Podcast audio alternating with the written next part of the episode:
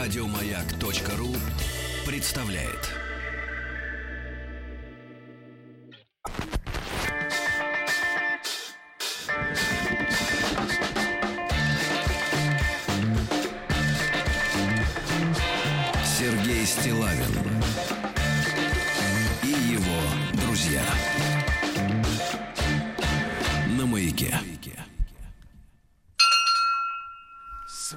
Свистать всех наверх.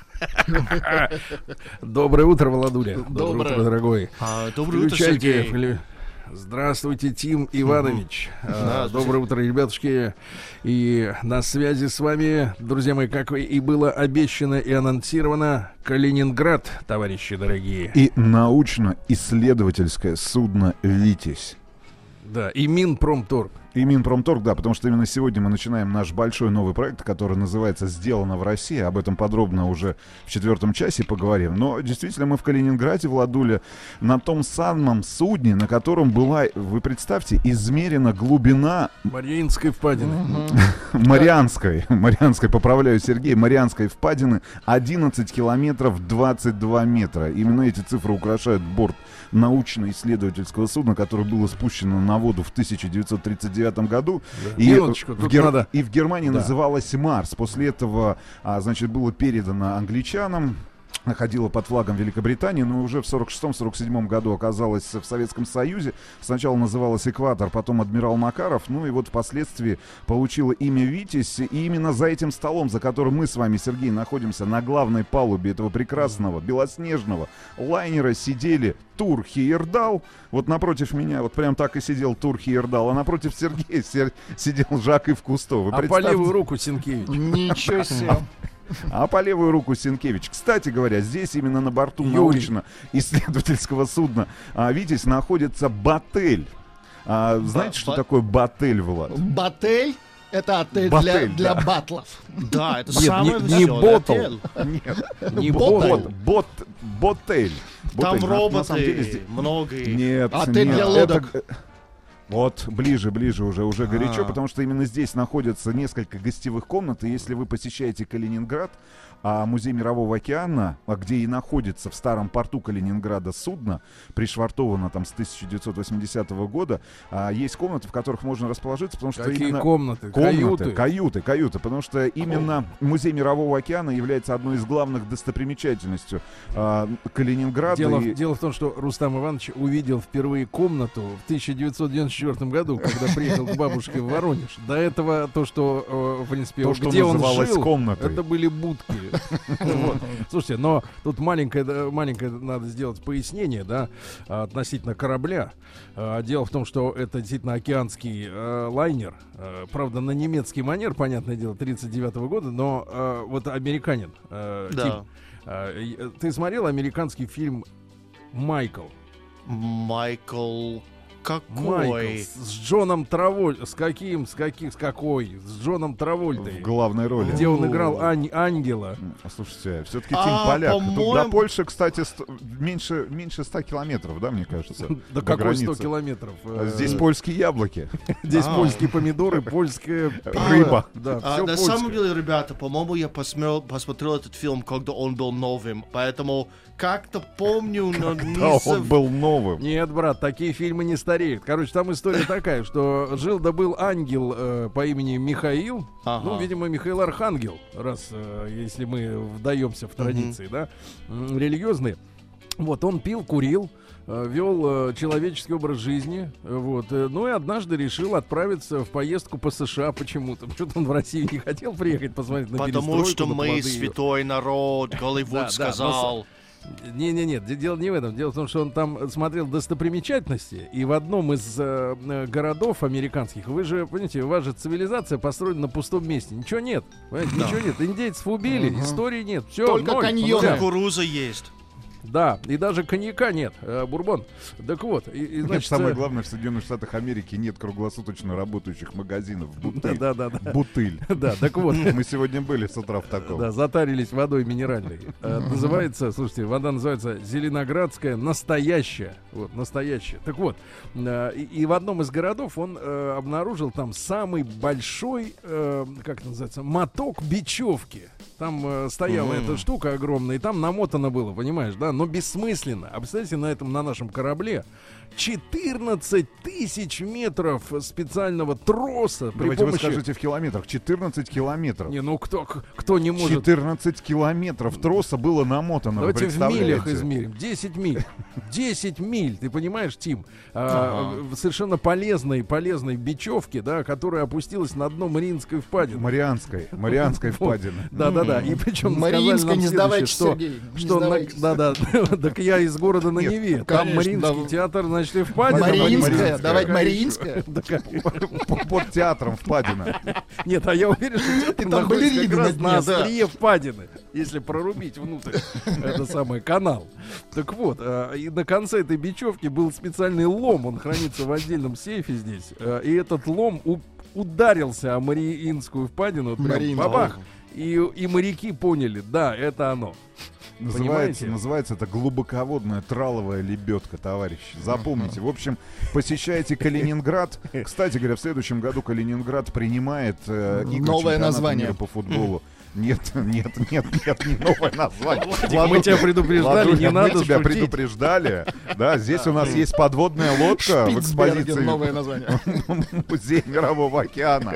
И вот это название нам не нравится. Калининград нам нравится гораздо больше, гораздо больше. Да, вы помните, Тим, я хотел вас Да. спросить, кстати говоря, кто такой Калинин, в честь которого был назван город в свое время? В 46 Так. году, по-моему, Ам, и- и- А кто это такой еще был? американский актер. Да ладно. Еще Америка Есть нет. такой нет, Двойной это был брат э, вот этот, Траволта. Двоюродный. Двойной брат. Двойной брат. Брат-близнец другого. Калинина. Чем он был знаменит, я понимаю, да. Слушайте, да, Да, а да, да, не уч. Слушай, мне тут приснилась идея, именно приснилась. А почему бы нам с вами не устраивать э, э, уроки английского языка? Вот вы же достаточно хорошо, как вам кажется, произносите английские слова. That is Или correct, тоже не как поляк. Ну, Ну, давайте еще поговорите по-английски. I said that is Ну, correct, поговорите. sir. Да. Yes. Maybe. Это корректно, господин. Ну, вот, Yes, перевел- maybe перевел мы я. и сами можем. Давай Мгм. что-нибудь Да. такое Yes, maybe. заряди. Мэ- Maybe еще Brainstorm пел 30 лет назад, да. Мгм. А, Так вот, друзья мои, э, Калинин, если вы, э, дорогой мой э, Тим, не знаете, Мгм. это был так называемый всесоюзный староста. Старост. Не путать, не путать э, со старостами на, На оккупированных... Западной Украине. Нет, на оккупированных территориях, да. Так Мгм. вот, и у него, значит, э, супруга проходила э, ис- исправление от э, ну, пороков э, в лагере вместе с Мгм. другими людьми. А он в это время руководил Работал, страной. Да. Понимаете, какая была справедливая система?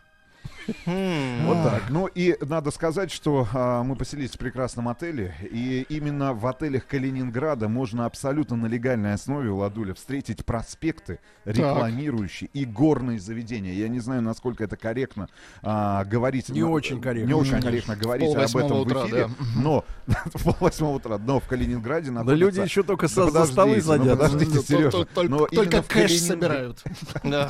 Но именно в Калининграде находится одна из э, легальных игровых зон в нашей А стране. может быть нам сделать телемост э, Калининград-Сочи? Калининград, Сочи и Чтобы игра люди играли Давайте. на разных столах через всю страну. Игра в прямом эфире. Слушайте, ну и вы обещали рассказать об удивительной истории, Да-да-да. об эксперименте над собой, Я, который вы провели на прошлой неделе. я провел, да, эксперимент на прошлой. Все лучшее было на прошлой неделе, да, эксперимент тоже.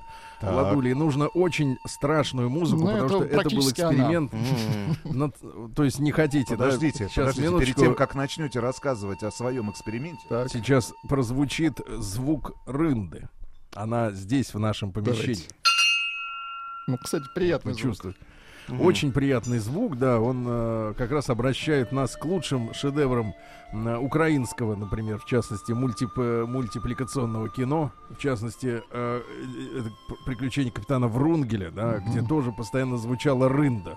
слушайте, приключения капитана Стилавина. И матрос Как-то на. Флинта похоже. Звучит, звучит не очень, конечно, капитан Стилавин. Ну, какой-то, знаешь, выходит человек Захватчик. ряженый. Ряженый. Так вот, друзья мои, и э, вы знаете, что э, мужчине, мужчине, я расскажу сейчас страшную историю именно для мужчин. А их в студии много. С нами Павел, Павел Стратокастер. Стратокастер, мужчина. Да. Вчера, вчера, кстати говоря, тоже интересная история. А, Павел Стратокастер э, поел последний раз в 7 часов утра. Слушайте, да вы его Вообще надо- надо- держите. Да-да-да, он поел в 7 часов Для утра, него но ничто. отказывался, отказывался от пищи всеми возможными способами. И, наконец, сел за стол в 12 ночи. Вчера второй раз уже после 7 утра. И, на- Пил литовское пиво. да, и накинулся на местную снедь. Съел суп с поляцкой ногой. Вот, сел, съел. Тут все поляцкое. Поляцкого это какая-то, катастрофа, да. Причем я девушку-официантку спросил, говорю, слушайте, ну а помидоры, что-то захотелось помидора к, к ночи. А вот она говорит, не, не надо, не берите, поляцкие. Вот.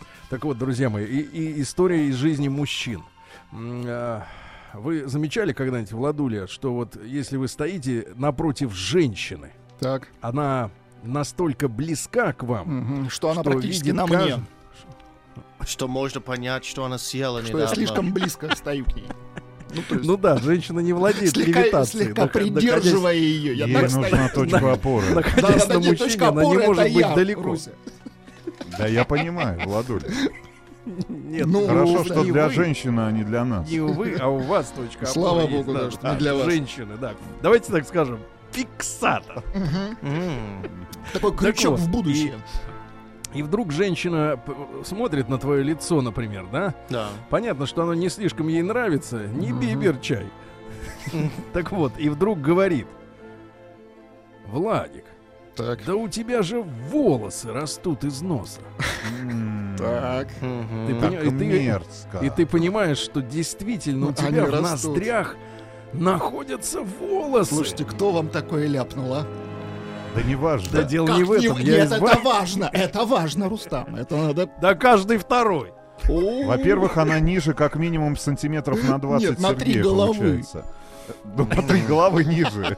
Нет, другой вопрос, где она в этот момент находилась, что она увидела волосы в ноздрях Это, Сергея. это не нос, Минуточку. да? Минуточку.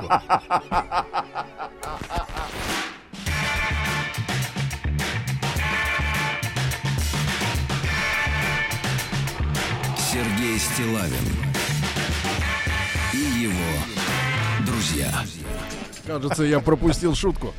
Так вот, Слава друзья богу, мои, вы Просто были, Да нет, нет, вы были просто музыка, очень увлечены своими музыка страшная носом. продолжается.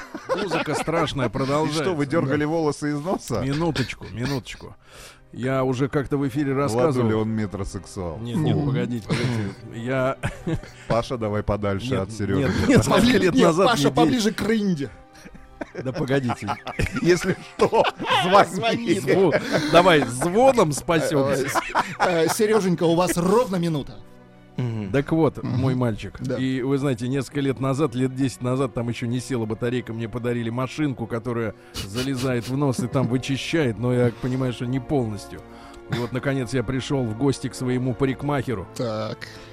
Вон тому который, космическому. помните, вы- выкинул гирю, выкинул гирю на автомобиль любовника его жены, Помню. будущей. И поэтому Помним свадьба эту была. И он мне говорит, Серега, а хочешь мы тебе гелем дернем? Гелем. И это прикол. Короче говоря, тема такая, пацаны, записывайте, стоит недорого. Короче, такие палочки, Палочки, а, так. ватные, Мгм. намачивают в горячем геле, вставляют в нос, О. застывает полторы минуты, а потом хаш! О, Это же весело. больно. Серёга. Это из первой. Нет, нет, потом из второй. Хаш! Нет, Сережа, настоящие Вау. мужики живут с волосами в ноздрях, правильно, их- Влад? Нет, Так настоящих нельзя- мужиков нет, нет, и хоронят с умирают. волосами. Нет, да, нет, да. Да, где- правильно, Нет, где найти настоящих женщин, которые готовы жить с нашими настоящими волосами? День дяди Бастилии пустую прошел. 80 лет со дня рождения. Ух ты, а ей уж 80. Разный,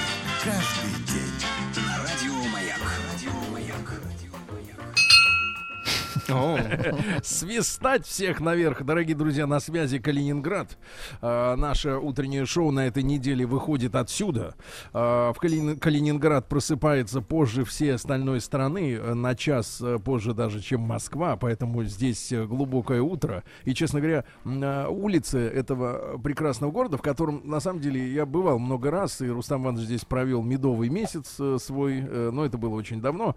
А до этого, в принципе, мы с Геннадием Николаевичем в Калининград летали, ну, чуть ли не э, каждый там 2-3 месяца, и э, здесь был опорный пункт э, нашей, э, значит, ячейки федеральной. И, э, помню этот опорный пункт по следующей фразе. Мужчина, который нас здесь принимал, прекрасный э, директор рекламного агентства, говорил следующее. Ну, естественно, когда выпил. Да я стакан песка в пустыне за 5 баксов продам. Говорил он. Я передаю ему пламенный привет, если он еще жив.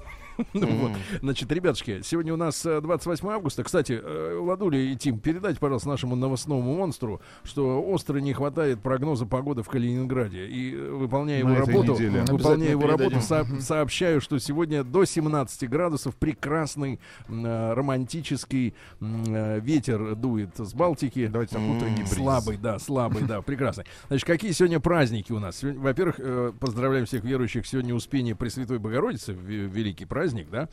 Вот. А дальше у нас в Китае праздник Ци-Си. Ци-Си. Э, Ну, примерно так. Праздник Чи, молчи. да, э, праздник Жиши пиши с «ы». Так вот, праздник влюбленных в Китае отмечается он вечером седьмого дня седьмого месяца по лунному календарю. На- Название месяца мы не помним. Как хорошо, что мы не по лунному календарю живем. Нет, нет, не по лунному. А, значит, э, тесно праздник связан с сказанием о пастухе и ткачихе. Ну, то есть им как бы не положено было быть вместе, потому что он был пастух, она была ткачиха, вот, но они очень хотели что-нибудь замутить, и вот замутили, да. Ну и сегодня день объявления Черногории, э, Черногории, извините, королевством. А, Они были, э, соответственно, под э, пятой Османской империи. Ну и, наконец, в 1851 объявили, что они теперь будут королевством, да. Э, Сегодня спажинки, это праздник славянский, дожимают урожай до конца. То есть вот все с полей собирают, все, да, и сегодня основная пища это каша, мед, яблоки, хлеб, пиво. Вот понимаете, ну, с Пиво пивом, неплохо, в принципе, да. кашу можно. Да-да-да. Ну и сегодня русский народный праздник такой же. Светский почти что Успение называется, да, связано, естественно, с Успением Богоматери. Ну и э, крестьяне часто приносили семена, колоси разных хлебов в церковь, их освещали. Ну и называли сегодняшний праздник также солением, поскольку в этот день было принято солить огурцы. Рустам тоже попробовал первый соленый огурчик в 94 году с картошечкой. Вот, квасить капусту сегодня начинали. Ну и зимой из всего этого готовили щи, рассольники с картошечкой, с хлебом. Хорошо, Владуля, да, приятного аппетита. Давайте перейдем к событиям. Праздник каждый Друзья мои, ну, э, наше поколение, естественно, там, тем, кому чуть-чуть за 40, э, является такими, э, ну, не то, что в хорошем смысле слова, жертвами советского искусства. Мы уже, уже Ну, сегодня... перестаньте, мы не жертвы. Не- нет, мы не жертвы, но в хорошем смысле слова, понимаете, да? А Не для жертвы. Карлсон был прекрасным мультиком. Э, Нет, Карлсон прекрасный мультик, но написала его Астрид Лингрен, это товарищ из Швеции. Но а там, знаете, рисовали Подожди, а это капиталистическое искусство. Да-да-да. Нет, наше искусство это действительно капитан Врунгель. Кстати, э, этот мультик ведь написан по книжке, которая была сочинена еще в 1937 году. Но кроме того, конечно, наше детство это, э, естественно, Д'Артаньян и три мушкетера. И там вы помните, что фигурировал э, Боярский. герцог Бекингем. Да, помню. Так вот, он сегодня родился, герцог Бекингем, в 1592 году. Джордж Вильерс, фамилия, отчество странная. Вот, что касается Бекингема, да, то э, у него было, кроме герцога, множество и других э, государственных должностей. Он был... А ш- Берримор? Э, Берримор. Это из Это другой из другого Это из царства. другой. Это ли- ливановские, значит, ребята. Вот, шталмайстером был, э, главным судьей выездной сессии, лорд Стюартом. Вот у нас сейчас стюарды и стюардессы, это на, на самолетах, да? А Ну, вот Или там- на стадионах. да, там были лорд Стюарты, да. Ну и что касается его жизни, то говорят, что его неоднократно э, обвиняли Бекингема в нарушении национальных интересов. Это действительно отражено в э, мушкетерах, да, когда он э, хотел э, спать с королевой Франции. Хотя был сам англичанином, да, то есть у его как бы вот национальный интерес Англии, ну то есть с нашей точки зрения очень хороший человек.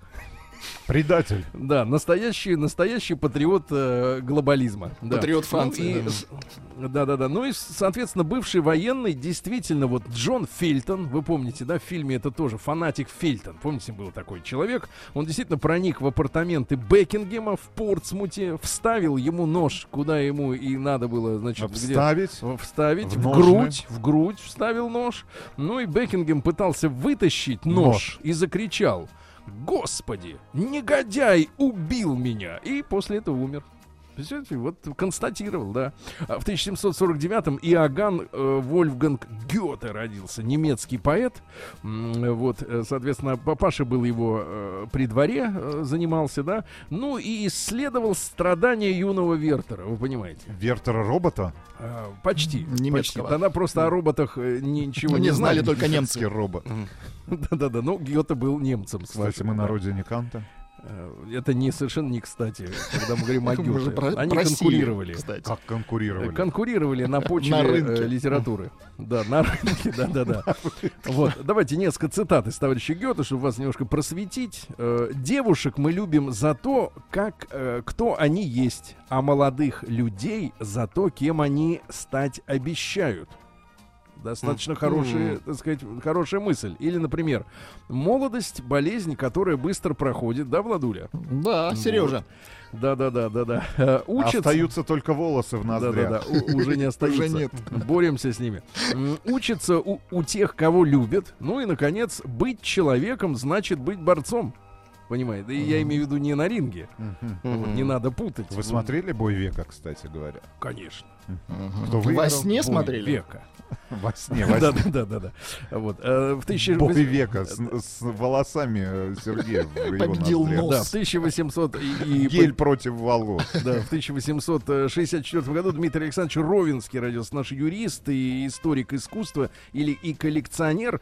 Он был московским прокурором и был одним из э, тех, кто замутил в 1864 году э, судебную реформу, благодаря которой у нас появился суд присяжных. И этот суд неоднократно оправдывал революционеров, людей, которые убивали, взрывали, да, ну, самое яркое дело Вера Засулич, когда присяжные, э, ну, как бы, так сказать, вошли Так в положение. Симпатизировали. Да, говорят, да и ладно, ну и правильно, что стреляла в губернатора там, да, ну, такая вот история.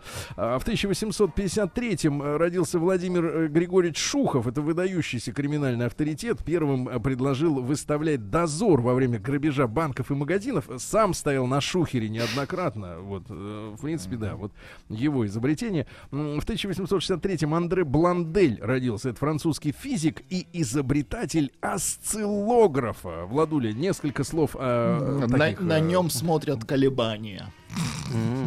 А колебания чего? Тока. Он же переменный. А почему он не... Ну, он как бы Ну, запечатлевает волну. Ну, как же узнать, как, как это Ну, выглядит это функция отражается на Ну, экране. графически просто, графическое представление волны. А до Понятно. этого вы так Графическое- можете только в, в- в уме представить, понимаете? А тут вам показывают. Ну, понятно. Я вам показываю, я понимаю. В 1877 году Чарльз Стюарт Роллс, сегодня это английский автомобилист, авиатор, один из основателей компании Rolls-Royce. Он э, первым пересек э, Ла-Манш на самолете в 1910 году э, без дозаправки, как вы понимаете, в воздухе. А, Вот туда и обратно, кстати говоря. Ну и э, он приобрел свою первую машину еще в 1896 году. И у, э, надо знать, что у Роллса первая машина была Peugeot. Вот, потому что сегодня, когда мы видим машины Rolls-Royce, да, они такие классные, они такие дорогие, Дорогие. да, там едет, едут такие люди, на которых лучше не знать, что они там едут. Вообще, что такие люди, как бы, так сказать, и могут ехать. Галкин ездит на Роллс-Ройсе. Ну, это, знаешь, вот это уже вот Это для кино. э, Да, это мне, мне Какого кажется, кино? Не, Старого? Для Нет. семейного. не, ну, на месте владельцев, э, на месте владельцев Rolls-Royce я бы отобрал Галкина на- автомобиль. На. VHS снимают Да, да, да. Так вот, а, пересматривают. Супер VHS, да. А, вот, ну и у него первая машина была Peugeot, э, и он возглавлял акцию протеста за отмену тогдашнего ограничения скорости в 4 мили в час, это по-нашему 6,5 километров в час, и добился трехкратного повышения. То есть он вот такой был социальный бунтарь, он добился, что машины машины могли ездить со скоростью 18 километров в час, ну и благодаря этому сбивать уже насмерть э, пешеходов, да. Ну а потом в 1904 году встретил Генри Ройса, э, инженера, да, вот, и, соответственно, Роллс занимался финансами, а, а Ройс э, был инженером, который проектировал двигатели, подвеску и все остальное. Ну и, к сожалению, вот 12 июля 1910 года э, на высоте всего 6 метров он продолжал, помимо строительства автомобилей, еще и летать. И всего лишь на высоте э, 6 метров его самолет развалился в воздухе. И представляете, из-за того, что все-таки скорость была большая, он э, навернулся так, что погиб. Вот такая история. Жаль. Да, в 1878-м Джордж Хойт Уиппл родился. Э, Американский врач и патолог. Э, Ему дали Нобелевскую премию в 1934 году э, за исследование в области лечения э, м, э, печенью больных анемией. То есть, если есть печень, правильно, Иванович? бесхозная. Же доктор. А чью Конечно. печень? Бесхозная. Есть? Да, чью печень надо есть, чтобы победить? Вы вчера ели а, польскую. Поляцкую. Понятно. Понятно, к сожалению, да. В 1879-м англичане взяли в плен Кетчвайо. Это Хорошо, что не последний... кетчуп.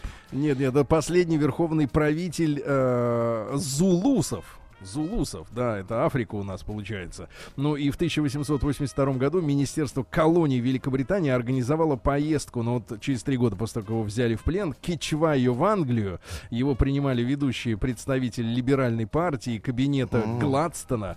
Ну вот, лорды принимали. Но я помню, как вот у нас тоже наши э, ру- руководители в начале 90-х тоже ездили по миру. Их там тоже очень... э, Тепло. тепло принимали, да-да-да, как побежденных. В 1891 году Владимир Николаевич Ильин родился. Это наш философ и богослов, вот, э, и композитор, и музыкальный критик. О русской идее говорил следующее. Русская идея есть идея сердца. Вы поняли, Владимир? Мгм. Сердце. Не, У вас пе- есть сердце, не Влад? печени. Ну, печени точно Э, нет. Да-да-да. М, Точно нет, да. А Вот Да, это вообще Да. невкусно. И волос тоже. Да. В носу, кстати, тоже нет. Ну и, ребят, сегодня э, родился человек, на которого молятся все американцы, все голливудчики, и когда они произносят эту фамилию, мы даже не понимаем в большинстве случаев, о ком они именно говорят, и думаем, господи, как же они любят Антон Палыча. Нет, они не любят Антон Палыча, они любят Михаила Александровича Чехова, он родился в 1891 человек, который, ну, создал фактически, да, со Станиславским э, методику вживления актера в образ, Создал Голливуд. вот, не да, он, Сергей он не участвовал в гражданской войне, он уехал э, в Америку, да, и, к сожалению, там много пил, потому что тосковал по нашей с вами родине. День взятия Бастилии пустую прошел. 80 лет со дня рождения. Ух ты, а ей уж 80. Разный, каждый Друзья мои, итак, э, на этой неделе утреннее шоу выходит из Калининграда. Э, В, нашем, э, в нашей землянке в не Москве, з- а, в в Москве находится Владик и американин. А на главной палубе научно-исследовательского Находится судна лом, «Витязь». который «Витязь». ударился. Нет, есть Рында, есть Да, Сергей, да, есть Паша, есть Да, Рустам. и лом, лом, извините, ром позже, лом, который ударился о дно Мариинской впадины. Марианской. Да. В 1903 году Бруно Бетельгейм родился. Это австро-американский психолог. Ну, понятно, родился в Австрии, потом э, смылся. Э, и психотерапевт. Он э, э, изучал э, детей с эмоциональными нарушениями. Но, помимо прочего, пару мыслей у него было таких общих, интересных. Ну, например, такое. Подобно нервам или мышцам, способность принять, э, принимать решения без постоянного использования атрофируется. Если вы просто вот не принимаете решение, то вы в нужный момент и не примете его. Ну, иногда, и, такой, и такая цитата, иногда кажется, что по мере развития общества исчезают прежние неудобства, однако не прежние тревоги. То есть вот когда люди говорят, да, что теперь у нас есть машины, самолеты, гамбургеры и прочее, а вот, э, а как говорится, а геморрой остается, правильно, м, Ну, моральный. может быть, В геморрой 1910 из-за гамбургеров. Прямом смысле. Я, я говорю о переносном, да. В 1910 году сегодня начался автопробег по маршруту Санкт-Петербург, Неаполь, Санкт-Петербург на автомобилях Руссобалт, которые были построены на нашем рижском э, русско-балтийском э, заводе. Их строили по проекту бельгийского инженера Поттера, не Гарри, а Жульена. Вот, его специально пригласили в Ригу с этой целью. Ну и, в принципе, машины дошли. Они, э, вот, начался пробег, опять же, в конце августа, получается. А 18 октября они уже и вернулись обратно. Ну, с учетом того, что они по вечерам ели, пили, общались с... Спали. Да, то достаточно быстро. А, В 18 году сегодня родилась Лиза Чайкина, партизанка, герой Советского Союза. Она во время э, Великой Отечественной войны была секретарем э, комсомольской организации и возглавляла подпольную организацию молодежи э, на территории Великолукской и э, Калининской областей. Ну и в 41 году, 22 ноября, э, ее отправили, э, чтобы разведать численность вражеского гарнизона. Э, по пути в Пена, она, это городок такой маленький, да, она зашла а, на хутор Красное Покатище э, к своей подружке, но там ее заметил с, э, староста и донес. Ее пытали, мучили, вот, и 23 ноября немцы ее расстреляли. Герой. Да, сегодня в 19 году Готфри Хаунсфильд родился, английский физик, который получил Нобелевскую премию в 79 за развитие компьютерной томографии. Компьютерные томографы, да, это такая история это сейчас достаточно популярная. Э, Сеймур Крей родился в 25-м. Это американский инженер, разработчик суперкомпьютеров. Ну, это когда много-много компьютеров, они делают Очень одно и то мощные, же. очень Да, быстрые и- Им компьютеры. нужно сильно охлаждение подавать, правильно? Потому что просто греется мозг у компьютера. А в тот же день родился Аркадий Натанович Стругацкий. Ну, в 91 году его не стало. Писатель, его очень любили в советское время. Э, Да и сейчас любят, правильно. А, Вместе с братом. Э, В 33 году английская полиция впервые использовала радио для поимки преступника. По BBC были переданы приметы преступника, которого подозревали в убийстве, и достаточно быстро его обнаружили. Давайте Сегодня, попробуем сегодня тоже поймать преступника. ну, конечно, при, Передадим какие-нибудь чьи-нибудь приметы. при помощи рынды. на корабле. А, Да, вот в 37 году, ребят, сегодня получается круглая дата, 80 лет. Да, 80 лет сегодня исполняется автомобильной компанией Toyota.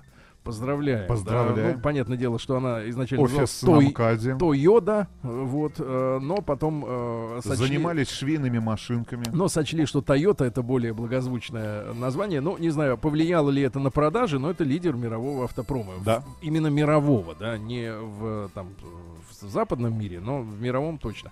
В 48 году Наталья Гри- Георгиевна Гундарева родилась, акти- актриса театра и кино и народная артистка России. Родилась она в коммунальной квартире на Таганке. Жизнь знала не понаслышке, Владик. Да, не то, что как наш американец на хуторе вырос, близ Дикани. На польском. А, В 49-м, да, в 49-м году родился Хью Корнуэлл. Это гитарист и вокалист английской панк-группы Stranglers. Владик. Stranglers.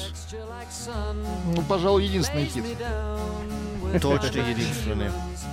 Точно единственный, да. А в 49-м году родилась замечательная народная артистка России, певица Людмила Георгиевна Рюмин. А вот это вот действительно А хит. вот это шедевр. служил ямщиком, был молод, имел я Мужская песня. Вот э, солист группы Stranglers просто не знал, что существует такой голос. Он бы не вышел на сцену. Конечно. если бы записи дошли до Англии в свое время. Да, в 63 году более 200 тысяч американцев, участников марша борцов за гражданские права, сегодня собрались в Вашингтоне у мемориала Линкольну. Вот, и выслушали Мартина Лютера Кинга с его речью «У меня есть мечта». А, Тим, э, я Да. так понимаю, что вас в школе же заставляли эту речь э, читать, там, конспектировать, нет? А, вы имеете в Писать виду клятву сочинение. Нет, I have a dream, вот эту вот, э, вот эту речь Ну, вам мы э, это обсуждали, рассказывали но о ней? нет. Да, потому... А, о чем он там примерно-то э, мечтал-то? Ну, э, чтобы все белокожие чернокожие жили вместе в одной стране. Ну, В одной семье? а, ну, В вот одной большой дружно. семье. I have a А, dream одной that all the little girls of the white girls, the Я- black girls А, live together Girls. in a harmony. Вот таким образом. Дайте таблетку ему, дайте таблетку загорелся. А скорее. то мы потеряем. Да, сегодня в 64 году Тима. во время турне по Америке Битлз встретились с Бобом Дилом, который дал э, Битлам наркотики. И сказал, что Так. то, что И вы ели в Гамбурге, А Это не наркотик. Это не Испортил Джона вот прежде наркотики. всего. Да. Да, да, Джона испортил э, э, пол, как Не только знаете, таблетками, потому что пол был слишком красивым. Сегодня в 96 году развелись принц, э, принц Чарльз и принцесса Диана по инициативе, кстати говоря, Елизаветы II, то есть королева решила, что хватит. Кстати, до сих пор официально ведь не объявлены причины развода, то есть их нет. Есть там какие-то предположения, версии, но официально причина не объявлена, почему они развелись. Ну и в 99 году последний экипаж э, покинул орбитальную станцию Мир сегодня. Они ее, ребят, законсервировали. Вот. э, И вы же представляете, что на станции проработало 104 космонавта из 12 стран мира. И, и огромное количество инженеров работали над созданием этой станции. Но, значит, соответственно, решили ее все-таки затопить. Вот. И блок, который, кстати говоря, предназначался для э, нашей станции «Заря», стал потом э, технической основой для МКС. Да, которая до сих пор вот летает. Вот такие события, Тим, в одном месте мы набрали. А, да. По мнению человека с телефоном 3045, как последние цифры, Шухов знаменитый архитектор. Да? Знаменитый. Мгм. На Да, да, да, Шуховская стоял. башня. И, да, да, и все прочее. Поздравляем мужчину, дарим колонку Ну, женщину. шарообразную. Ну ладно.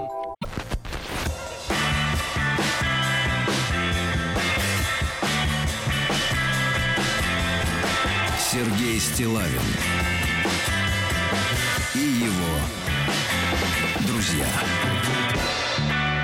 на маяке.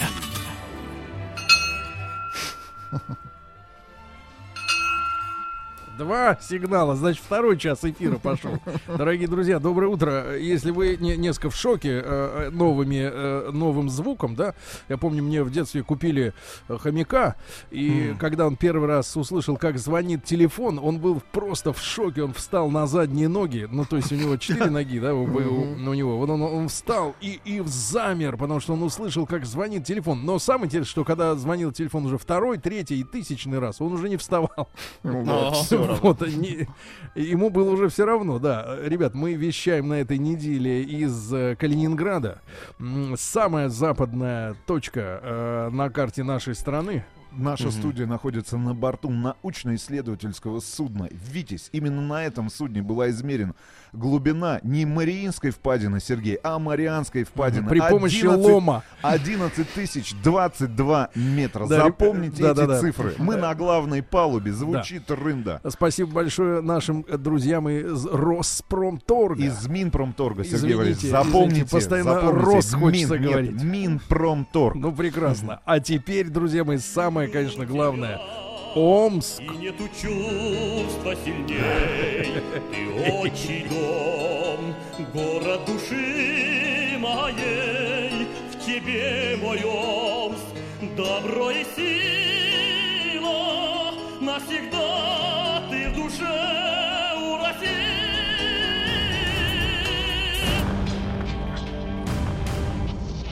Новости региона 55. А вот какой Омск, какая там сила.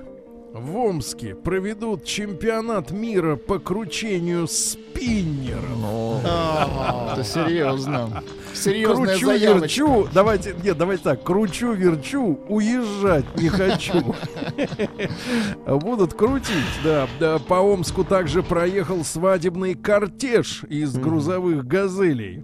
Везли невесту до жениха, да. Ну, еще пару сообщений из Омска. В Омске обокрали вора, который обчистил чужой гараж. В полицию обратился 38-летний мужчина, который рассказал, что обокрал гараж, а все, что он украл, у него стырили. Ну, в общем, ведется проверка. Ну и еще пару сообщений. В Омске более двух часов тушили полыхающую баню. То есть баня горела не только внутри, но и снаружи. Протопили. Люди прода- Нет, люди продолжали париться. Да, протопили по полной программе. Ну и, наконец, в Омске продается, а теперь, внимание, на заметку риэлторам, продается коттедж с караоке-залом за 80 миллионов рублей. Элитный себе. особняк раз- расположен на берегу Иртыша. Двухэтажный, двухэтажный коттедж на участке площадью 60 соток. Дом стоит 430 квадратных метров. Там 4 спальни на втором этаже. Гостиная, кухня, столовая на первом. В коттедже есть цокольный этаж, где находится барная зона, тренажерный зал и караоке. Все бы ничего, но коттедж находится в Омске. Ну а теперь, Владуля, перейдем к новостям науки. Науки. Но сейчас одну новость нормальную и науку. Сергей Стилавин и его друзья. Э, Дело в том, что э, битье в рынду происходит следующим образом. Рустам поднимает ее одной рукой с пола, звенит и ставит обратно на место. Значит, что касается обычных новостей, ребят, э, я думаю, что главная новость заключается в том, что Станислав Говорухин признался, что больше не собирается снимать фильмы. Он сказал, что самое лучшее, что он сделал, это вот конец прекрасной эпохи. Действительно замечательный черно-белый фильм, да. фильм, отличное кино с прекрасной музыкой и с прекрасным совмещением документальных кадров. э, Может быть, начнем сбор подписей?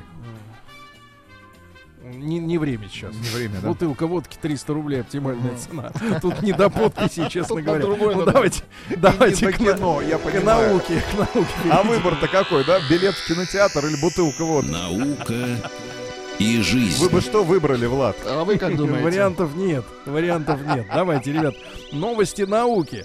Ну, во-первых, э, ученые опровергли теорию о том, что домашние животные полезны для детей. Вот говорится, А чьи что ученые? Говорится, что если А вот, чьи э, животные? если говорится, что если ребенок отрывает мухи крылья, то это в принципе э, э, по- познавательно. Теперь мы знаем, чем Сергей занимался в своем Ничего детстве. подобного. Короче, А исслед... были Пойдет мухи в мясники, значит. У меня были отдельно мухи, отдельно крылья. У вас конструктор был, да? Нет, А обратно липка- не Слушайте, а обратно не липкая собирал. лента висела в Липкой ленты в моем детстве не было. Э, Исследователи э, приняли во внимание более 100 факторов, э, которые учитывались, ну вот, когда в доме есть дети и в доме есть животные. Но оказалось, что пользы от животных нет. Дальше. Самой эффективной тренировкой для мозгов называют танцы. Да вы что? Павел Стартакастер в нашей студии единственный человек, который профессионально танцует. Крутит бачата, я понимаю. Но самое главное, что вот я вижу танцующих женщин Так. и Да. понимаю, что они действительно умны. Да. Особенно те, которые у шеста. А, Вот, вот это, Это вот, не э, шест, э, это пилон, Сергей. Пилон это Пилон. другое. Это пилон. Отвратительное слово. А, Дальше. Ученые установили, что секс делает человека умнее. М. Вот это именно на Западе, в их понимании, да? Во время близости, оказывается, выделяется вещество. Которое делает умнее а? другого человека. Какая Дай-ка уму, разуму Не дай-ка. Сергей, держи-ка вещество. Нет, держи ум. Держи пять. Кто это? Ум. Да, да, так вот, а, а тот, который отдает, он, соответственно, глупее. Это мужчина, Сергей. Ну, минут на пять, а потом засыпает. и начинает опять умнеть. Да-да, дальше. Исследователи рассказали, могут ли пчелы жалить друг друга, Так. когда рядом нет человека, лося или кошки. Ученые провели уникальное исследование, в результате которого выяснилось, способны ли они жалить друг друга. Ну так вот, ответ на этот вопрос. Действительно, пчелы жалят друг друга по нескольким причинам. Во-первых, они защищают свой улей, свою вот эту щель, куда они лезут все. Да? Ну и также насекомые жалят пчел других пород. Вот, своих не жалят. То есть да? фа- Ну, пчелы еще фашисты. Интересно, а Пчелы, Юрия да. Михайловича они жалят? Нет, он свой. Он свой, полосатый, да. Да-да-да. Ну и наконец. Большая пчела в кепке. Да, да-да. Ну и наконец, э, широкое лицо. Представьте себе лицо женщины. Широкое лицо женщины указывает на ее властность. Вот. А узкое в любом случае хорошо. В любом случае. У кого из известных женщин широкое лицо? Вспоминайте, Влад. У Крупской, по-моему, широкая. И широкие глаза у нее еще. И у женщины Симпсонов, у них всех широкие лица, да. Ну давайте перейдем к э, капитализму.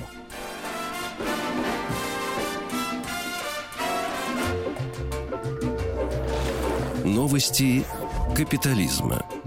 Ну что же, американский ультраправый телеведущий Алекс Джонс. Кто такой, Тим? А кто такой Алекс он Джонс? сто раз известнее, чем все нас взятые. Он мега-радиоведущий, номер один в США и консерватор. Погодите, погодите, как-то? Там же Говард Штерн, самый, Самый главный радио. радиоведущий. Ну, Легенда. во-первых, это совсем другое радио по поводу политического ток-радио. 15 миллионов А. человек в день слушают Алекса Джонса. Ну а так вот, э, Вот. американский ультраправый телеведущий и Но радиоведущий он Алекс не Джонс. ультраправый, потому что он не фашист, он Ну либертарианец. хорошо, просто правый. Вегетарианец. Правый. Может быть. Правый во всем. Да. Да. Алекс Джонс заявил, что э, Мишель Обама транссексуал. Но он, Видел он это заявил уже 3-5 лет назад.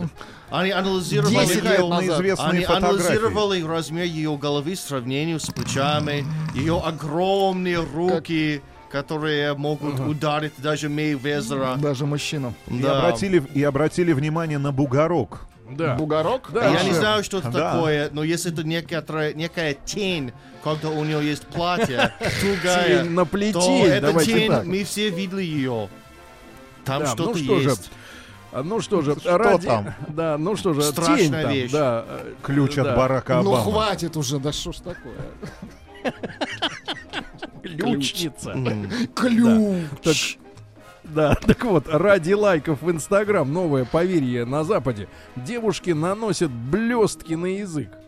Блестки на язык. Они достают язык изо рта, а он в блестках. И А это когда круто. они их Кстати, Влад, в. А когда они их Нет, Говори, говори, говорите. Просто когда они их Нет, глотают, то, по-моему, это плохое Они последствие не будет. смываются, спрашиваете? Когда, когда они у них глотают, у них начинают блестеть Это не блестки, Тим. Кстати, А, Кстати, вчера вечером в нашем отеле мы обнаружили... Блестки. а, нет, это были не блестки, это были украшения для тела, Влад. Слушайте, Вам это, купить? это цепочки Нет. вокруг бедер, Вокруг. Бедер, да. Да-да-да, на бедренные цепочки. А, Made in Калининград. Да-да-да. Ну что же дальше у нас? В Калинин... э, Ой, извините, в Калининграде. В Китае 71-летняя женщина наряжается в Пикачу, чтобы собрать деньги на лечение. Вы знаете, кто такой Пикачу? Пикачу это желтый. Да. А, Да-да-да. Электромышь. Дальше. э, Житель, житель Хьюстона после наводнения поймал рыбу в собственной гостиной. Отлично. Неплохо. Да-да-да-да-да. Куда смотрит Трамп? Да-да-да. Ну и Toyota обезопасит молодых водителей принудительно включающейся музыкой. Чтобы человек не нарушал правила движения, ему будут включать медленную, спокойную музыку, и он будет ехать тихо и спокойно. Это был капитализм, а теперь криминальная Россия. Нет, надо бить в рынду, Иваныч. Давайте, в да, рынду. в рынду, в рынду. Тревога. Рынду в студию. Россия криминальная. 28-летняя женщина вынесла из магазина в центре Нижнего Новгорода алкоголь на 4,5 тысячи рублей. Иваныч, если в новых ценах по 300, это сколько ж... э, Еще раз. Четыре с половиной Четыре тысячи. с половиной, 15 бутылок. Это одна 15 бутылка пятилетнего. Дальше, друзья мои. Хорошо э, живете, Влад. Страшное Не я сообщение выносил, и- Рустам. Да, самое страшное сообщение. Сергей в основном однодневную пьет. За 300, что ли? Самое страшное сообщение из Ростова пришло сегодня. В Ростове маньяк нападает на женщин, чтобы пощупать их нижнее белье и то, что находится под нижним бельем. его срочно нужно отправить пощупать Мишель Обаму. Да-да-да, объявился маньяк, который нападает на женщин с канцелярским ножом и под угрозой этого ножа требует «дай пощупать твое белье». Происшествие случилось 26 августа в подъезде одного из домов по улице Добровольского. В лифт вместе с жительницей дома вошел мужчина приятной внешности. Он сразу расположил к себе, не открывая плащ. Он был опрятно одет, подозрений не вызвал, У однако... меня есть канцелярский нож, сказал Да. он. Однако, когда двери лифта раскрылись и женщина вышла на своем этаже, мужчина выпрыгнул следом, прижал ее к стене и, размахивая канцеля- канцелярским ножом перед личиком, потребовал, чтобы она позволила ему потрогать нижнее белье. Женщина не растерялась и стала истошно И кричать. позволила. «Бе- Белье! Белье! Да-да-да, ну и, соответственно, на шум выскочили соседи, испугнули извращенца. Ну и, наконец, еще одно сообщение, теперь уже из Воронежа. Это катер, это катер. Да, Мы в порту, напоминаю, на борту научно-исследовательского судна «Витязь». да. В Воронеже приезжий нанял грузовик, чтобы полностью обокрасть съемную квартиру. Вы представляете, какие мерзавцы? 29-летний житель Семилук, это не фамилия, это город Семилуки, подозревается в совершении преступления. 24-летняя хозяйка квартиры на Олимпийском бульваре сдала квартиру арендатору, а тот на следующий день подогнал грузовик и вывез все, включая кафель из ванной. Оставил- Молодец. Вот под ноль зачистил хату, ребята. Будьте осторожны. Вы в России.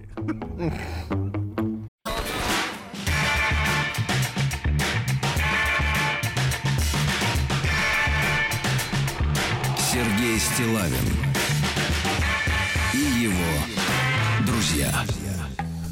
Дорогие друзья, итак, э, в нашей студии в Калининграде на кай- судне, Давайте так, в нашей каюте. в нашей главной каюте. В нашей главной каюте, на главной палубе научно-исследовательского судна «Витязь», на котором Есть. были, на котором были Жак Кусто, Тур Хейердал был здесь. Юрий Синкевич. И самое главное, именно на этом судне находится трал глубоководный, которым измерили глубину Марианской впадины.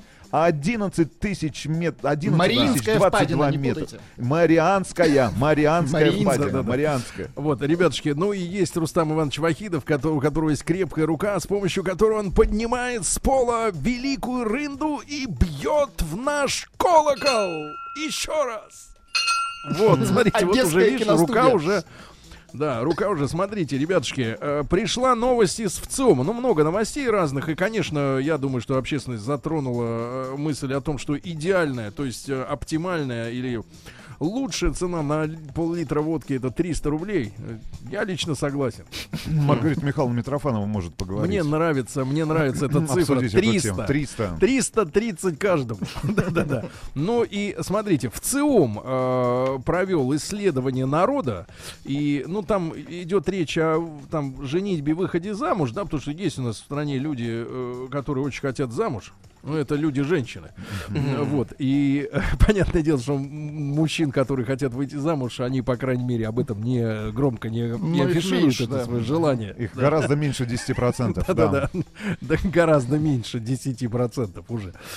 Вот, ну и смотрите. м, Девушке следует выйти замуж среди прочих э, значит, пунктов в этом исследовании. А какая фраза? Девушке следует выходить замуж не позднее 23 лет.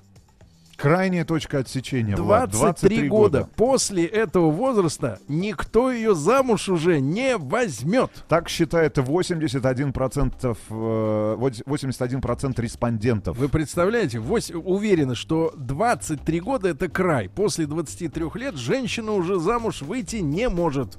А если и выйдет, то скоро разведется. Ну, а идеальный возраст женитьбы для мужчины, а, 77% опрошенных заявили а, 27 лет. 27 лет это идеальный возраст а, для того, чтобы жениться, Влад. Для того, чтобы жениться на 23-летней, это понятно. Э, Так вот, ребятушки, да- давайте сегодня поговорим, э, какие у нас каналы связи, коммуникации работают с общественностью, Рустам Иванович? Ну, надо спросить у Тима. Ну-ка, Тим, говори, да, какие что у тебя каналы работает? связи, что у тебя работает? К- канал один, и он только не работает. Только женщины России знают. Да нет, подождите, Тим. Он не понимает вас. Коммуникации для аудитории Коммуникации только у Тима, я перевожу. Коммуникация. Куда Да, писать? только у Тима. Вайбер, WhatsApp, плюс 7 967 О, да, 103 по поводу 5533. WhatsApp. Только WhatsApp работает Только на WhatsApp, данном да. А, Ну, вообще только. WhatsApp. Поэтому без Ребят, WhatsApp только WhatsApp. никак. Э, Давайте, плюс 7967 103 5533. А, вот, ну, э, главная э, тема, соответственно, э, какой оптимальный возраст, да. И после какого возраста женщине, Женщине. женщине не выйти Да. замуж? Здесь Давайте, давайте так. вот большой- Ваши реальные истории. Давайте большой разговор. Действительно ли женщине старше 23 лет в нашей стране выйти замуж Те просто же- нереально? Тяжело. Девчон, тяжело. девчонки, от вас, э, от вас нужно вот, так сказать, А, ваше об- авторитетное обратная мнение. связь, ну и плюс 7 495 а, 87171, наш телефон московской студии. Давайте сразу после новостей, новостей спорта ваши звонки. 23 года, если женщина старше, она просто нику- никогда не выйдет замуж. Вот такие результаты опроса обсудим.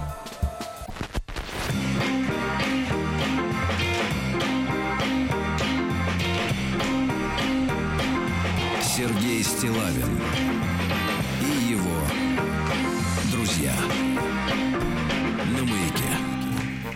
Итак, друзья мои, э, продолжается наша работа э, в Калининграде. Сегодня и всю неделю наша студия э, на гостеприимном судне «Витязь», исследовательский корабль большой, да, который бороздил просторы океанов и морей, и который при помощи лома узнал первым Это не глубину... лом. глубину- Это не лом. Ну, это хорошо. не лом. Это глубоководный трал, Сергей Валерьевич. Хорошо, но, но по-нашему это лом. В старом порту Калининграда пришвартовано судно. Здесь, в Музее Мирового океана, одна из главных достопримечательностей северо-запада и вообще э, западного региона нашей страны, в частности, Калининградской области, самого Калининграда. Да. Так что, если будете проезжать мимо, и пролетать услышите мимо... звук рынды, Рынды, и услышите звук Давайте. рынды, да, то знаете, то знаете, утреннее шоу федеральное работает из Калининграда.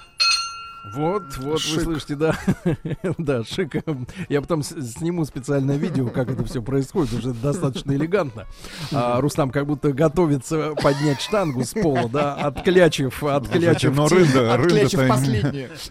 рында-то тяжелая, Владуля. Да, ребят, Вы как моряк, как бывший моряк, должны понимать, о чем я говорю. Да. Килограмм 20 она весит. Ребят, ну смотрите, пришла э, удивительная новость. В ЦИОМ опросила россиян, и выяснилось, что женщине в нашей стране, опять же, это наши внутренние исследования, э, нужно постараться до 23 лет выскочить замуж. Об этом говорит 81% э, нашего населения. Если женщине больше, шансов э, выйти замуж с каждым годом все меньше и меньше, и все это стремится к нулю. Э, вот это вот успешный, успешный выход замуж. Давайте, ребята, э, определим с, возрастом, да, сегодня, но это формально, да, э, формальное исследование, возраст для мужчины для женщины, с вашей точки зрения, оптимальный. Ну и главное, давайте вот поговорим о, о следующем, поскольку вы все знатоки жизни.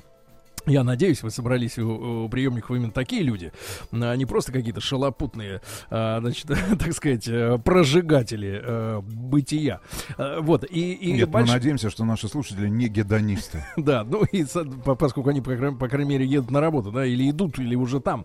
И вопрос-то большой. Почему действительно взрослой женщине сегодня, что в ней, давайте так, что ей мешает э, выйти замуж? Вот после 23. После 23, да. Что такое с ней происходит? э, Почему вы, мужики, не берете женщину после 23 Не, ну, по замуж? ведь по большому Почему не, счету- же- не женитесь Давайте так, ведь по большому счету, если взглянуть на то, как они выглядят, они выглядят сегодня нормально, правильно? Ну, Выглядят нормально. Нельзя сказать, что после 23 лет э, что-то с ним спина ломается там или не волосы начинают выпадать. Все вроде, все вроде так. А вот замуж их не берут. И почему? Давайте об этом сегодня поговорим. Давайте Лешу из Реутова послушаем. Что знатока жизни. Леш, доброе утро.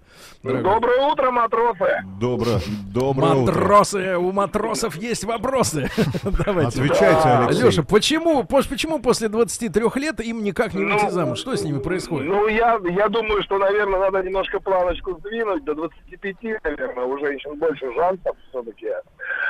А, потому что, мне кажется, просто девчонки в своем возрасте, в юном возрасте хотят э, белого коня, принца и все дела. А потом они не видят э, ту ситуацию.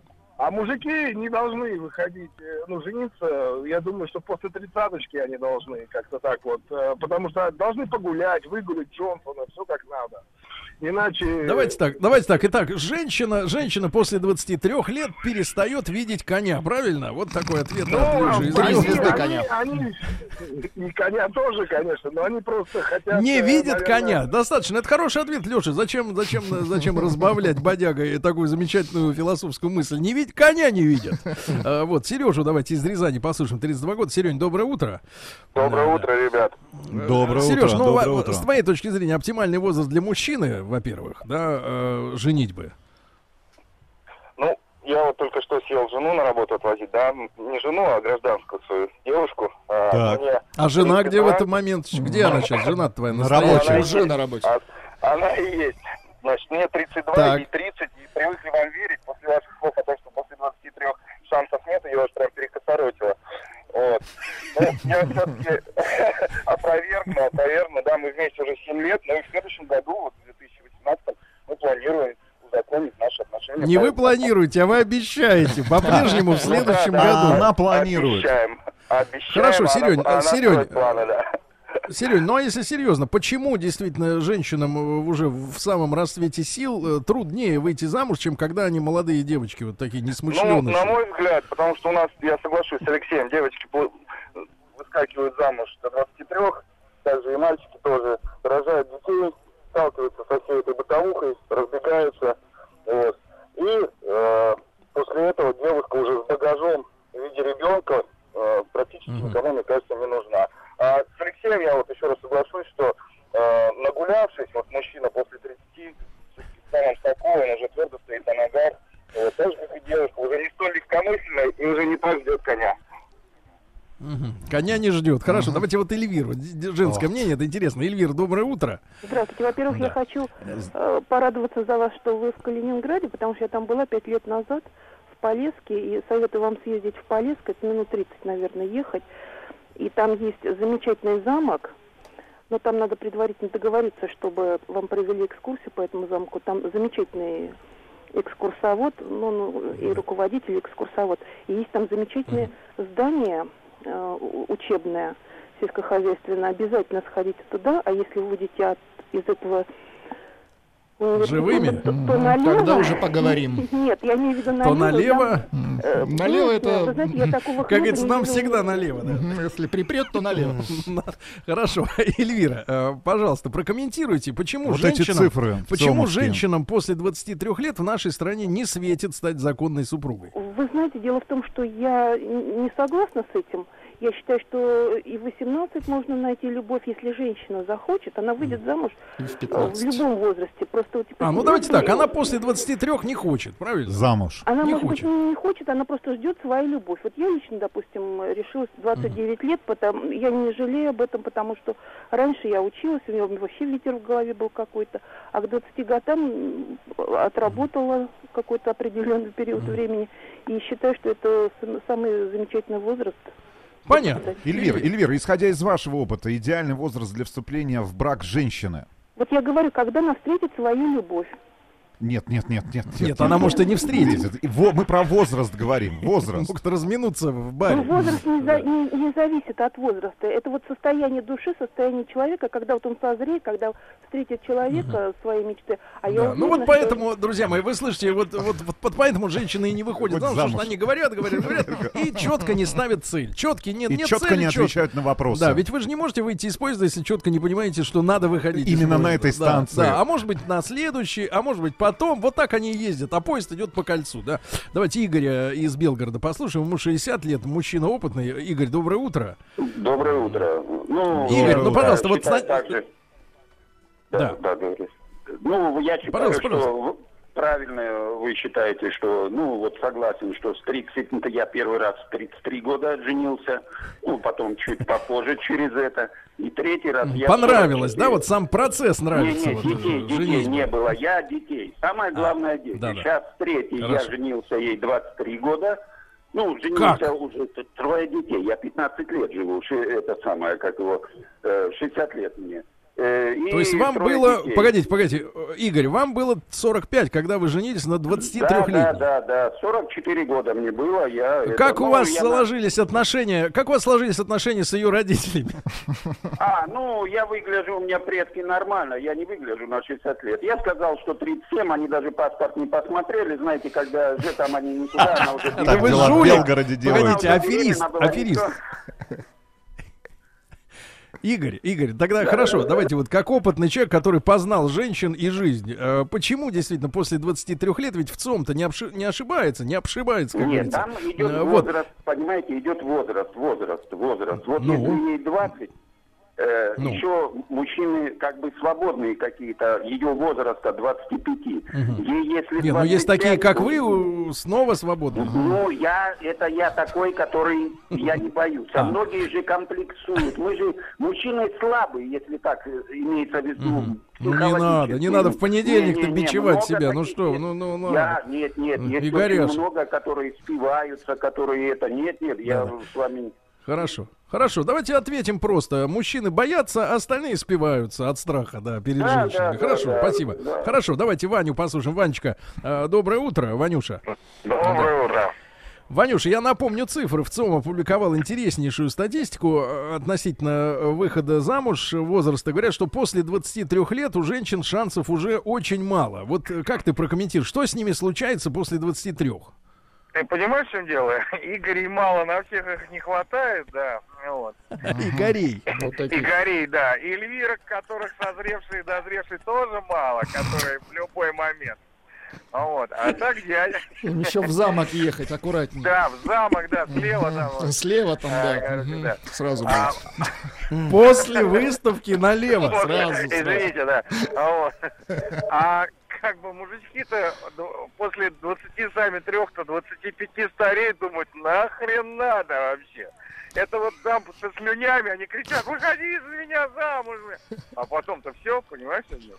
Вот, вот. Погодите, вы хотите сказать, что просто, просто нет мужчин, поэтому женщине после Нет, 23 просто не выйти. мужчины повзрослели, и им это не очень надо уже, понимаешь, у него? Мгм. Игорьков, Понятно. я говорю, мало, да, да. Понятно, я понравился. по три ходки, А. Белгородский наш э, персонаж. Да, давайте Диму из Одинцова послушаем 40 Брачный аферист из Белгорода. Да, Будь да, осторожны. Без паспорта. Ве- Always э, 37. Да, значит, да, да. Покажу. Да, да, да. Дима, доброе утро, дорогой. Доброе утро, товарищи. Э, Димочка, ну вот Доброе. тебе 40, тоже опытный ходок под за ту линию фронта, да? Ну, Да. был- было, было- да, есть такое немножко. Парни, наверное, Ну хорошо, думаю- Я так думаю, что, наверное, после 23 очень, очень слишком много всяких критериев. Они разборчивы, наверное, и претензий очень много. То есть они, когда молодые, они все там белое платье, все хорошо. Когда уже 23 года, в принципе, они закончили, можно сказать, институт, много чего видели, и начинается у них в голове строятся какие-то фильтры. Этот мне не подходит, этот слишком наивный, этот слишком грубый, и вот так и так происходит. То есть давайте, давайте скажем так, обвиним высшее образование в проблеме женщин, правильно? Вот она Нет, окончила почему, институт. почему, почему? Ну, я думаю, нет. Наверное, обвинить надо прог- прогресс наш жизненный.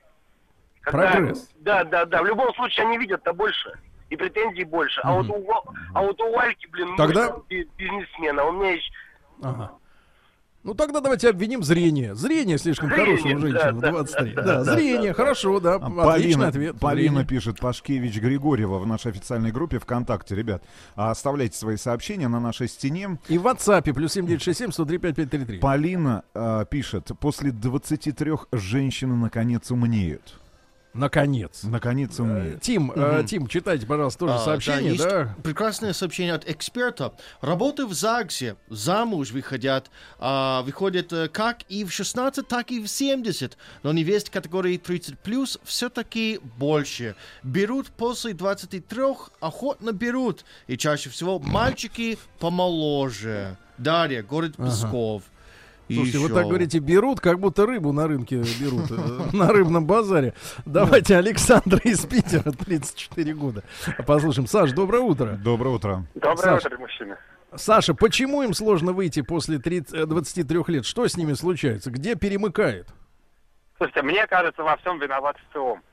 Вот, потому что ВЦИОМ же собирает Нашли виновного. страны. Да, Нашел, и, да, например, ты его? Да, в Питере, в Москве, э, ну, все действительно удивляются, что как бы как-то после 23. А на селе, вот, 23, она уже старая. Вот, уже, уже все село знает. Что, не может молотить Поэтому- уже, что ли? Что уже, случилось? Уже все, уже, уже Молотить да. не может. Вот, а Так, брат, нет, ты, ты на ВЦИОМ, ты, ты на ВЦИОМ батон не кати, да, да, да. Да, Ребятушки, итак, ВЦИОМ опубликовал цифры. После 23 лет выйти замуж невозможно. Почему? Что с ней становится?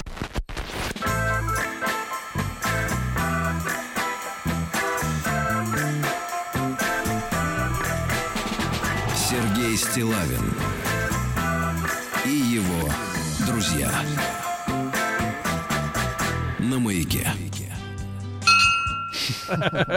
Звучит рында э, научного судна, научно-исследовательского судна, судна «Витязь». Друзья мои, мы в Калининграде, мы всю неделю будем здесь, будем исследовать город и горожан. Э, Вот, э, утром... И местную промышленность. Да, утром проехались, э, утром проехались по спящему еще городу, потому что минус один час и 7 утра, в отличие от э, Москвы, здесь-то 6, и, честно говоря, автомобилей вообще нет. Ну, вспомнил, можно сказать, далеко, давно забытое свое собственное детство, когда можно было действительно в 6 утра, внезапно проснувшись вдруг от кошмара, выйти на улицу и не увидеть людей. Сегодня в Москве это невозможно, остаться без людей, вот, а в Калининграде очень даже. Ребятушки, значит, э, тема у нас сегодня такая. В ЦИОМ опубликовал сенсационные цифры. 81% считает, что женщина после 23 лет шансов выйти замуж, ну, у нее их мало. Почему? Что происходит с женщиной? Э, кроме того, что она перестает видеть коня, с другой стороны, у нее, наоборот, обостряется зрение, э, вот, и мужики боятся все, и, соответственно, не хотят, э, не хотят на женщине э, жениться. Давайте Наташу послушаем из Питера, ей 38. Наташенька, доброе утро. Да. Здравствуйте, Сергей, здравствуйте, Доброе. ребята. А, Да, мне Наташа, кажется, немножко- Наташа, Да, 15, да. давайте так, 15 лет назад вам поставили приговор. 15 лет Ну, назад, вам 15 лет назад 38. поставили, да, а в 26 я вышла замуж. А, Вот. И, э, значит, мне кажется, что немножко некорректно говорить, э, что э, вы даете цифры так, как считают. Вот, считают мужчины, наверное, да, что после 23 женщина уже там, ну, не знаю, второсорт. Вот, а вы дали бы реальную статистику, как происходит на самом деле. То есть, и, скорее всего, этот Нет, э, попытки-то, попытки-то бы- есть, Мгм. попытки есть. Наташа, вы-то сейчас замужем вот э, по-прежнему? Конечно, да, по-прежнему тот же самый человек. Но тем не менее, Вот. вот если поверить, э, поверить в ЦИОМу, да, все-таки другое немножко поколение. Вспомните ваших подруг. Э, Да, и- или младших уже подруг там по работе. Действительно, что с женщиной случается-то после 23? Слушайте, ну я совершенно не согласна с цифрами, потому что все мое окружение, средний возраст гораздо старше, ну, чем те цифры, которые вы привели. То есть, скорее всего, это вы даете пожелания мужчин. То есть они как бы вот думают, что женщины после 23 это уже не то. Но на самом деле женятся они как раз-таки на женщинах старше. Вот, поэтому для меня это загадка. А вы как раз то, я понимаю, да, вы как раз то. Хорошо, давайте, давайте Екатерину. Спасибо, Еще Наташа. да. Екатерину тоже из Питера. Э, Питер сегодня активный, 54. Э, Екатерина, доброе утро. Да, доброе, милый мой, доброе. Вы согласны? Вы согласны с... Нет, не согласна. Ни в коем случае ничего не согласна. Ну, смотрите, э, первый раз я вышла в 25, Так. потом в 27, Неплохо. потом в 35, и теперь э, через две недели снова. А, Хорошо Так идете. что- Куда? Как куда? Отлично Налево. иду, отлично, ни черта А не сколько ва- понимает сколько ЦИОМ. Нет, сколько вашему супругу будущему лет? В будущем. А, сейчас ка- 49. Ага, помладше нашли. Как вы его обольстили, Екатерина? Ну, Ну не здесь, Не да. знаю. Не здесь будем рассказывать. Не здесь. Не сегодня, не теперь, да. Екатерина, но если посмотреть на менее удачных, э, удачливых женщин, да, не на таких роскошных, судя по голосу, как вы, а почему после 23 лет им сложнее вот выйти сегодняшним вот этим молодым девчонкам? Что с ними случается? С ними вообще-то как бы ничего не случается. Надо просто не быть амебами. Э, и Как-то, не знаю, поживей. Амебами, прекрасно. Поживей, понятно, спасибо, спасибо, Екатерина, вам хорошей счастливой свадьбы, очередной, четвертый, ну не хочется жалеть, желать не последний. Вот, да-да-да. Давайте Славу из Питера послушаем, ему 45 лет. Вячеслав, доброе утро. Да. Доброе утро. Славочка, вот вы слышали звонок Екатерины, да? Она где-то рядом с вами. Может, может быть, в соседнем квартале э, телефонировала нам на маяк. Э, Вот, э, Слава, вам нравятся женщины вот такие активные, не амебы?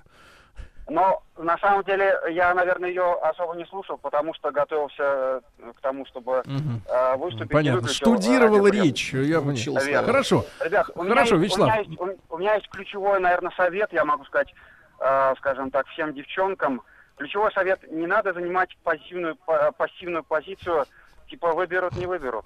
Вам нужно занимать активную позицию, кстати, это немножко перекликается с Екатериной, и пытаться э, каким-то образом набрать какие-то, может быть, очки или какие-то плюсы. Ну тем, как чтобы набирать самому очки женщине? Вот скажи, э, как опытный человек. Как набрать Под- очки? подскажи. И сколько нужно очков, Хорошо, чтобы... э, чтобы так. поступить. Наверное, все-таки Сколько 23 баллов? го- года слишком рано для выхода замуж. Необходимо построить карьеру, чего-то добиться. И это, наверное, один из самых больших плюсов, и, ну не очков, а баллов для того, чтобы успешно выйти замуж. Мне кажется, рановато. 20-20. А детей когда рожать? Скажи, пожалуйста. Когда баллы наберешь, А, видимо. Э, человек существо, собственно говоря, такое, которое постепенно адаптируется. Если э, в процессе эволюции рождение детей будет э, происходить позже и позже, как, например, э, в Европе, то постепенно, э, собственно Ну, говоря... наконец, после жизни человека, я понимаю. Э, э, Вячеслав, спасибо огромное за такую научную лекцию. А давайте вот Лешу из Москвы послушаем. 30 39 лет. Леш, доброе утро. Доброе утро, мужчина. Доброе утро. Вот он, Ну, вот он наш человек позитив. Леша, ну, ну смотри, женщины, женщины отрицают, в ЦИОМ утверждает. Ты согласен, что после 23 лет что-то случается?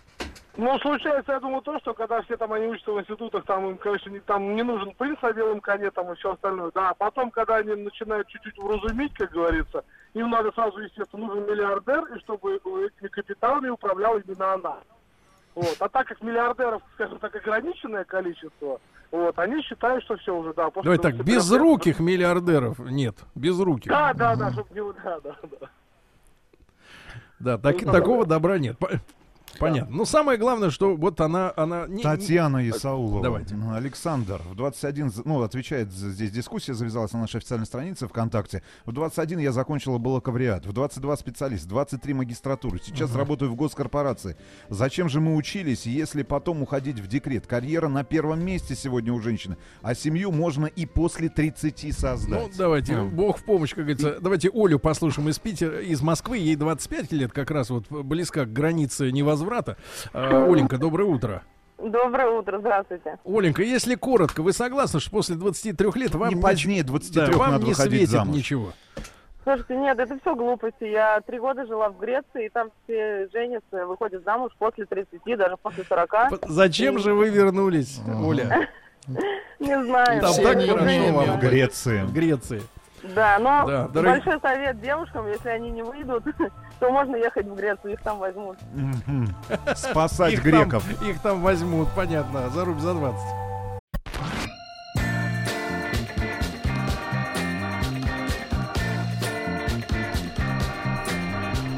Сергей Стилавин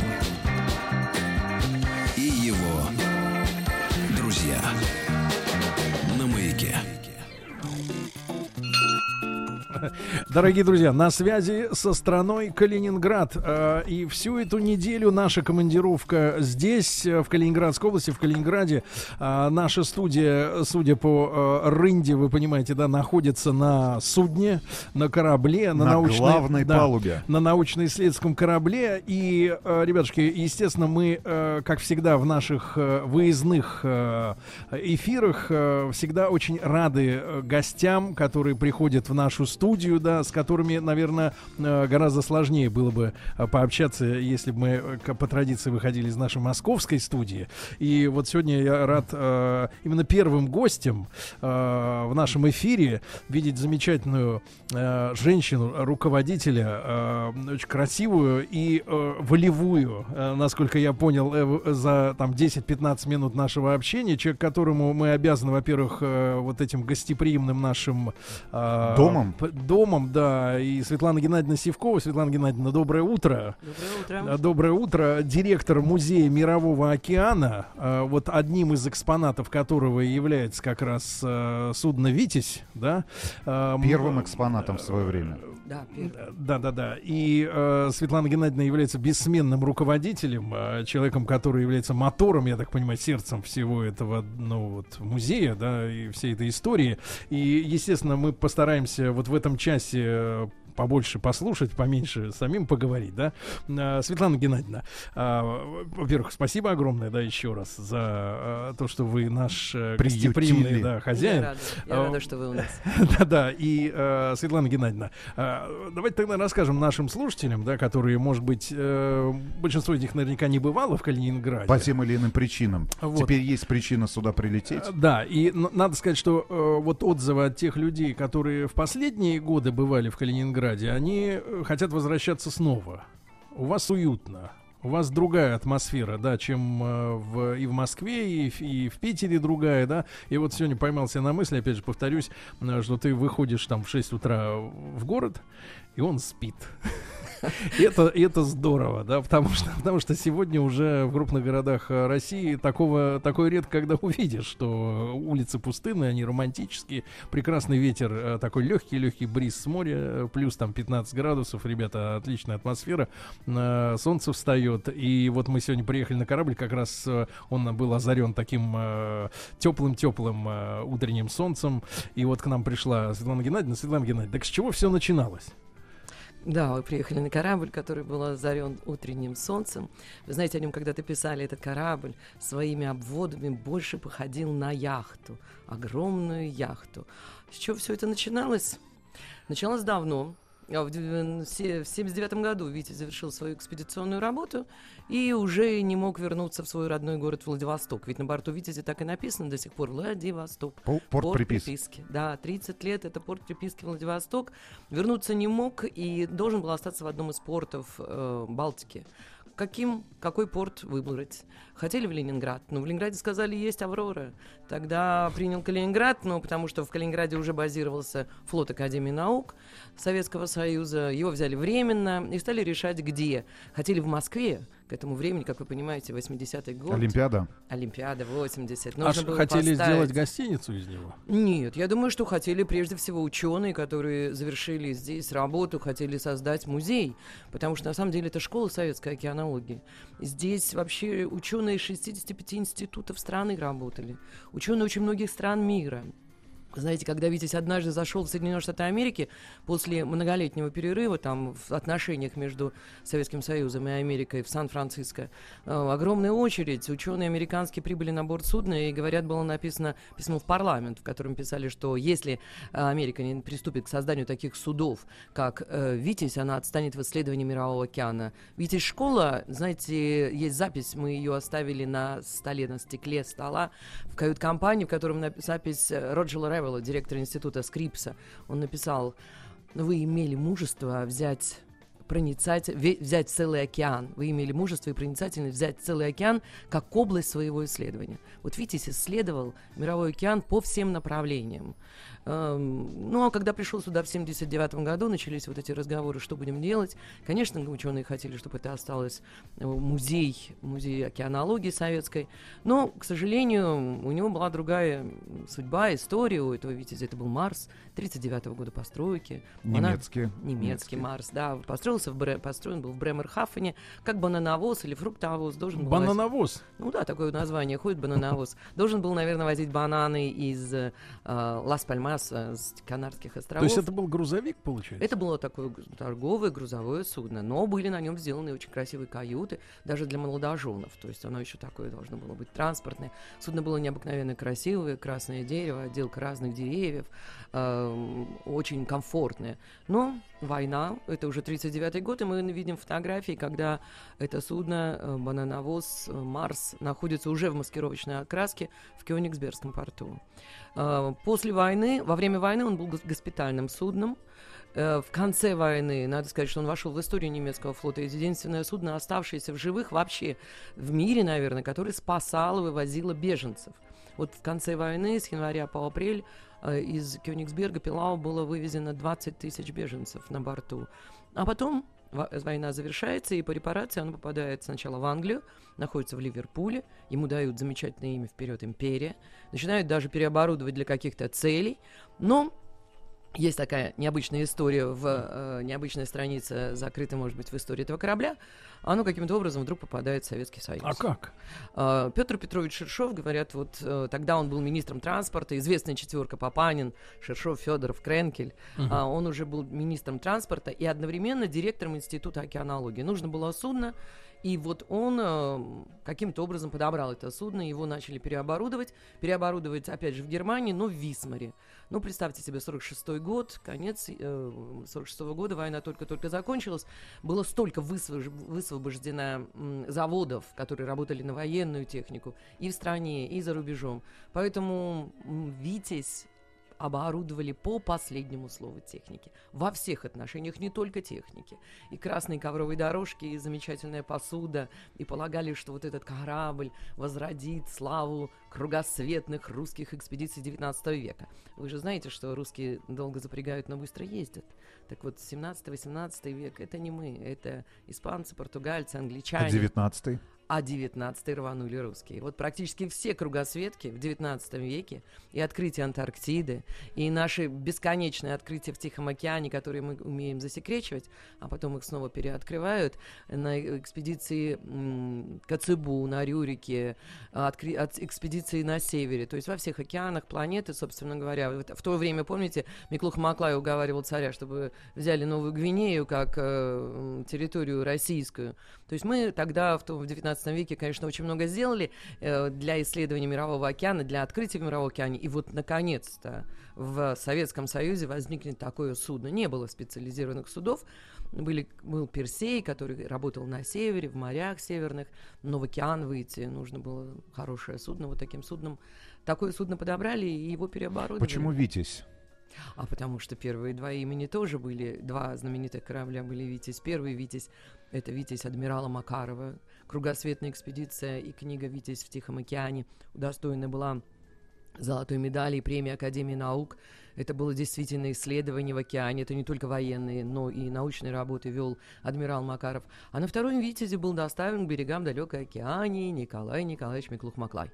Ну, а потом уже, вот когда решали, какое же имя дать, одно время думали Макаров, но потом все-таки решили, что витязяне интереснее называть Витязь, Витязяне, участники экспедиции, поэтому дали имя Витязь.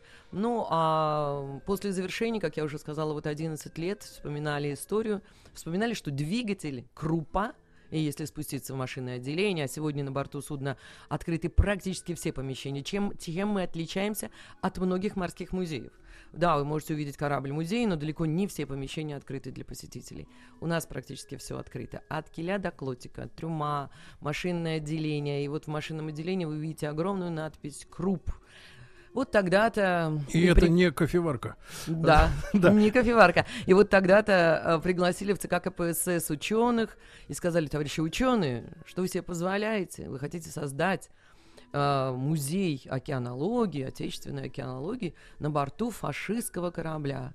И только Нина Георгиевна Виноградова, одна из участников этой встречи в ЦК КПСС, сказала, но ведь построенного руками немецкого пролетариата, может, это какую-то роль сыграло. Может быть, и то, что Витязь вообще на самом деле хотели взять даже в город Клайпеду. Сосед наш, да? Я помню, как мэр Клайпеда беседовал, и в том числе со мной, и говорил, ну что нужно сделать? Конечно, литовцы не мореходы, но такой корабль, такое добро может нам тоже пригодиться. Но что сделать так и как сделать так, чтобы на Витязь много-много раз приходили? А, но все-таки в последний момент я хочу сказать, что огромную роль сыграл Лихачев Дмитрий Сергеевич в сохранении судна. Мгм. Так получилось, что у меня оказался телефон его, создан был только что фонд культуры. Это был конец 80-х годов. И я ему дозвонилась, несмотря на то, что я была рядовым сотрудником историко-художественного музея, и сказала, все, Дмитрий Сергеевич все пропадает, сейчас вот снова на иголке, потому что периодически все время его пытались уничтожить. То как мишень, то вообще распилить. Он сказал, присылайте мне все материалы, которые есть только у вас об этом замечательном корабле. У меня было много книг, книг на Витязе написано действительно много, они были переведены на разные языки, были труды какие-то. В общем, я все, что могла, послала. И всю эту бесконечную переписку, а, большую переписку вел, вела «Комсомольская правда», а, газета «Правда» и литературная газета. Там был такой корреспондент Леонид Викторович Почевалов, а, вообще замечательный человек. Вот мы с ним, что называется, боролись, все время подкручивали эти тарелочки, чтобы они не упали. И когда мы отправили, я отправила это письмо Лихачеву, эту посылку, через некоторое время в литературной газете появилась статья о том, что делает фонд Лихачева, фонд культуры. И там было сказано, что занимается всем, вот от ФБРЖ до легендарного научно-исследовательского судна «Витязь». Буквально через две недели тогда на прессу, радио телевидение реагировали мгновенно – А сюда приехали люди э, из Министерства культуры, были представители Центрального комитета партии, на суд, судно стали смотреть. Судно было уже в ужасном состоянии, оно было разрушено, плохо поддерживалось, кругом ходила вода, сгнили палубы, иллюминаторы. Вообще, не знаю, наверное, мы потому что были молодыми, мы ничего не боялись. Ну, И вот так вперед рвались, и я всегда думаю, господи, ходили ведь кабели кругом висели, а мы по воде по этой. Э, И так э, его начали, началась работа. Э, Подготовили постановление, и музей был создан удивительный. Музей Академии наук СССР и Министерства культуры РСФСР. Это был Мгм. 90-й год. 12 апреля. Дата какая? Запустили в космос.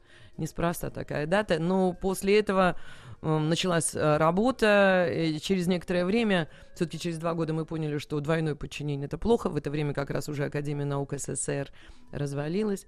И мы взяли все, попросили Министерство культуры взять э, в одни руки. И с тех пор у самого сухопутного министерства самый большой флот. А, флот не только Витязь, конечно, Витязь это наш флагман, но сегодня у нас и военно-морской флот, сегодня у нас и рыболовецкий флот, сегодня у нас космический флот, сегодня у нас ледокольный флот в Санкт-Петербурге. Это тоже такой нонсенс. А, В столице, морской столице есть... есть Ледокол филиал. «Красин». Есть ледокол Красин, мы гордимся тем, что мы его спасли, и ведь от него все отказались, от ледокола Красин, тем, что, то, что он есть. А вот сегодня, совсем недавно, к нам пришел последний в мире, построенный последний в мире плавучий маяк Ирбенский. Плавучий маяк. Маяк. Ребят, обязательно сделаем сегодня фотографию, разместим в наших официальных то есть аккаунтах. это, в то есть это маяк сетях. для запутывания, да? Он светит то здесь, то там. Товарищи вправе, левее. Ярко-оранжевого цвета судно стоит здесь, да? Тут Да. Буквально там нескольких. Друзья мои, метров. Светлана Геннадьевна Сивкова, э, директор музея Мирового океана, Калининград. Наша студия сегодня тоже в Калининграде всю неделю на судне «Витязь», да, исследовательском. Э, Светлана Геннадьевна, а что вот э, у вас в музее есть, вот кроме, получается, да, «Витязя»? Флота. И кроме флота, как... Ну, вы знаете, Да, у нас все-таки, наверное, самое главное это флот. Это редко кто может та- таким флотом похвастаться. Могу сказать, всегда привожу в пример встречу с принцессой Анной, эм, принцессой Великобритании. Она была на борту ледокола Красин. Эм, Она сама имеет адмиральское звание, и муж у нее адмирал. они нас- Семья адмиралов. Да, семья адмиралов. Да, они посетили ледокол Красин в связи с тем, что ледокол Красин участвовал в, спас- э, в проводке каравана в ПК. Э, И когда она задавала вопросы, что такое музей, и я рассказала, что у нас шесть крупных кораблей. А кроме того, у нас еще есть подводные обитаемые аппараты. Например, такой как «Мир». Ну, он хранится, но что стоило музею получить его? Потому что аппарат с историей.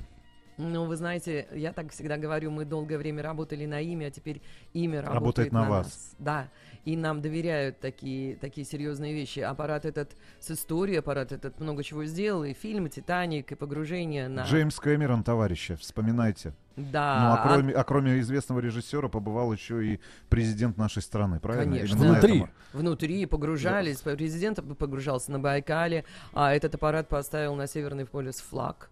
Вы знаете, так что это известный аппарат. Я уже не говорю о их исследованиях наших затонувших подводных лодок, Курск, Комсомолец, исследования э, гидротермальных полей и так далее, и так далее. То есть у нас э, большое хозяйство, когда я ей рассказала. А кроме того, у нас еще 25 средств передвижения по воде народов России и мира. Чукотские байдары, каноэ, берестянки, каюки, донские. Мы это все собираем, где-то нам дарят. Вот каюк донской нам подарили э, в Вешенках, когда мы там представляли свой музей, подарил Шолохов.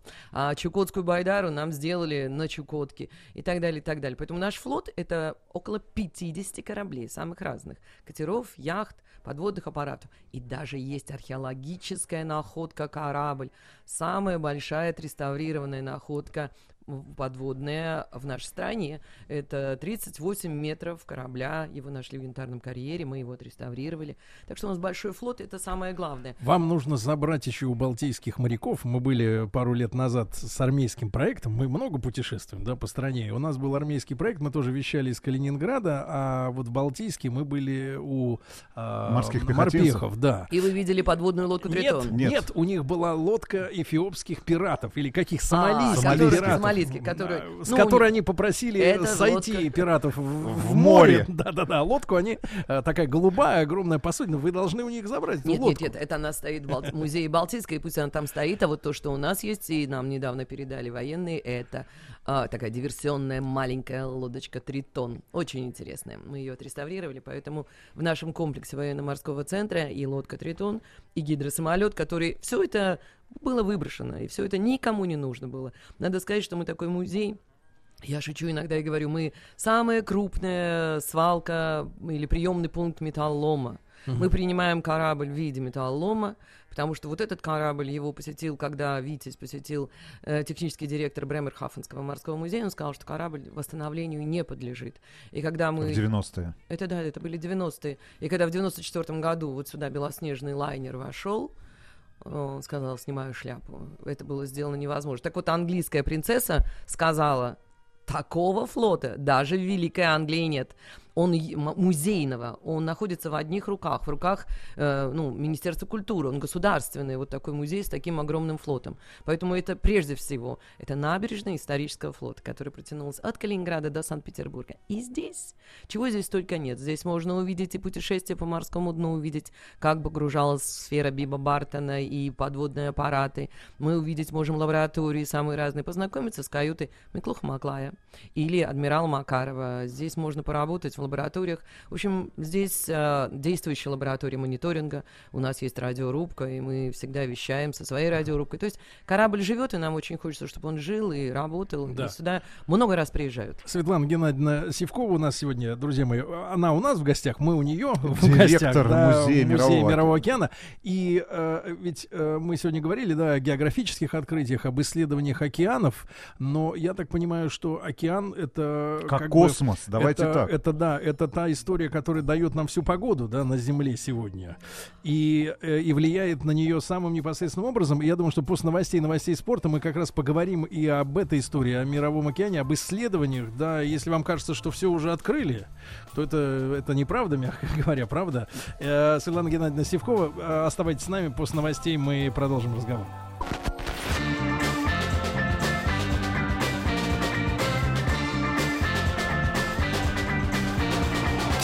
Сергей Стилавин и его друзья. На маяке. Друзья мои, итак, э, продолжается наш эфир из э, Калининграда. Научно-исследовательское судно «Витязь», на котором, э, который сегодня является музеем уже э, много лет, и стараниями э, Светланы Геннадьевны Севковой, директора Музея Мирового океана, у которой мы сегодня в гостях и всю эту неделю. Э, Светлана Геннадьевна, еще раз огромное спасибо э, вот за это. И я обещал, что мы народу расскажем про океан.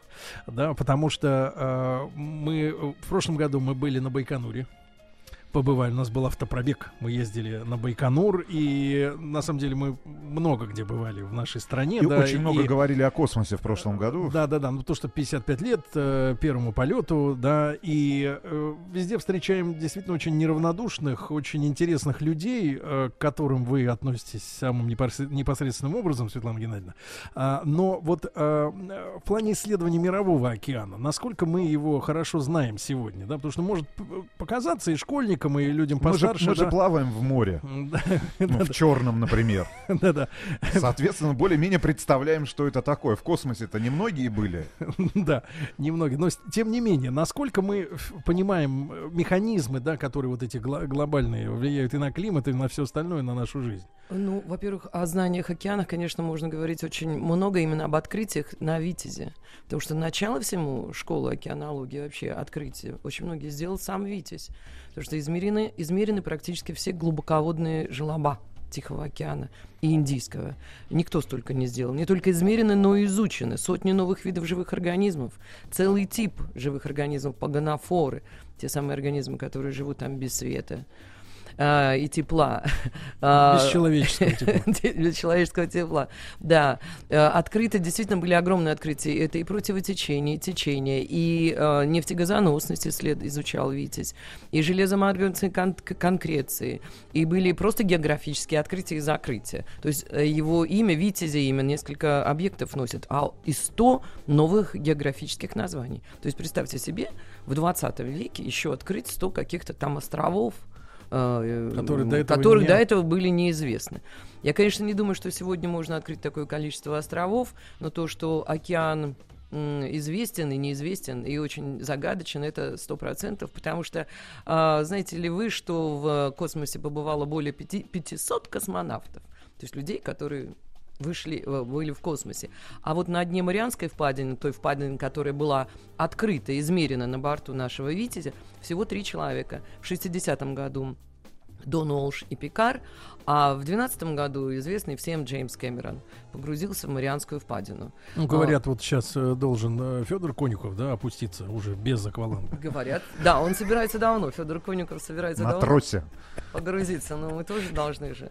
Да, конечно, такие аппараты, как Deep Sea Challenger, который специально был построен для Джеймса Кэмерона, капсула 90 сантиметров, которую он, благодаря тому, что он веган, э, йог смог у- уком- скомпоноваться и в ней находиться, конечно, это все... Больше 10 часов только подъем осуществлялся в капсуле. Ну, то есть мы бы, э, будучи не веганами, мы просто залезли бы в капсулу и все. всё. И это было бы... И остались бы на палубе. И остались бы на палубе, да.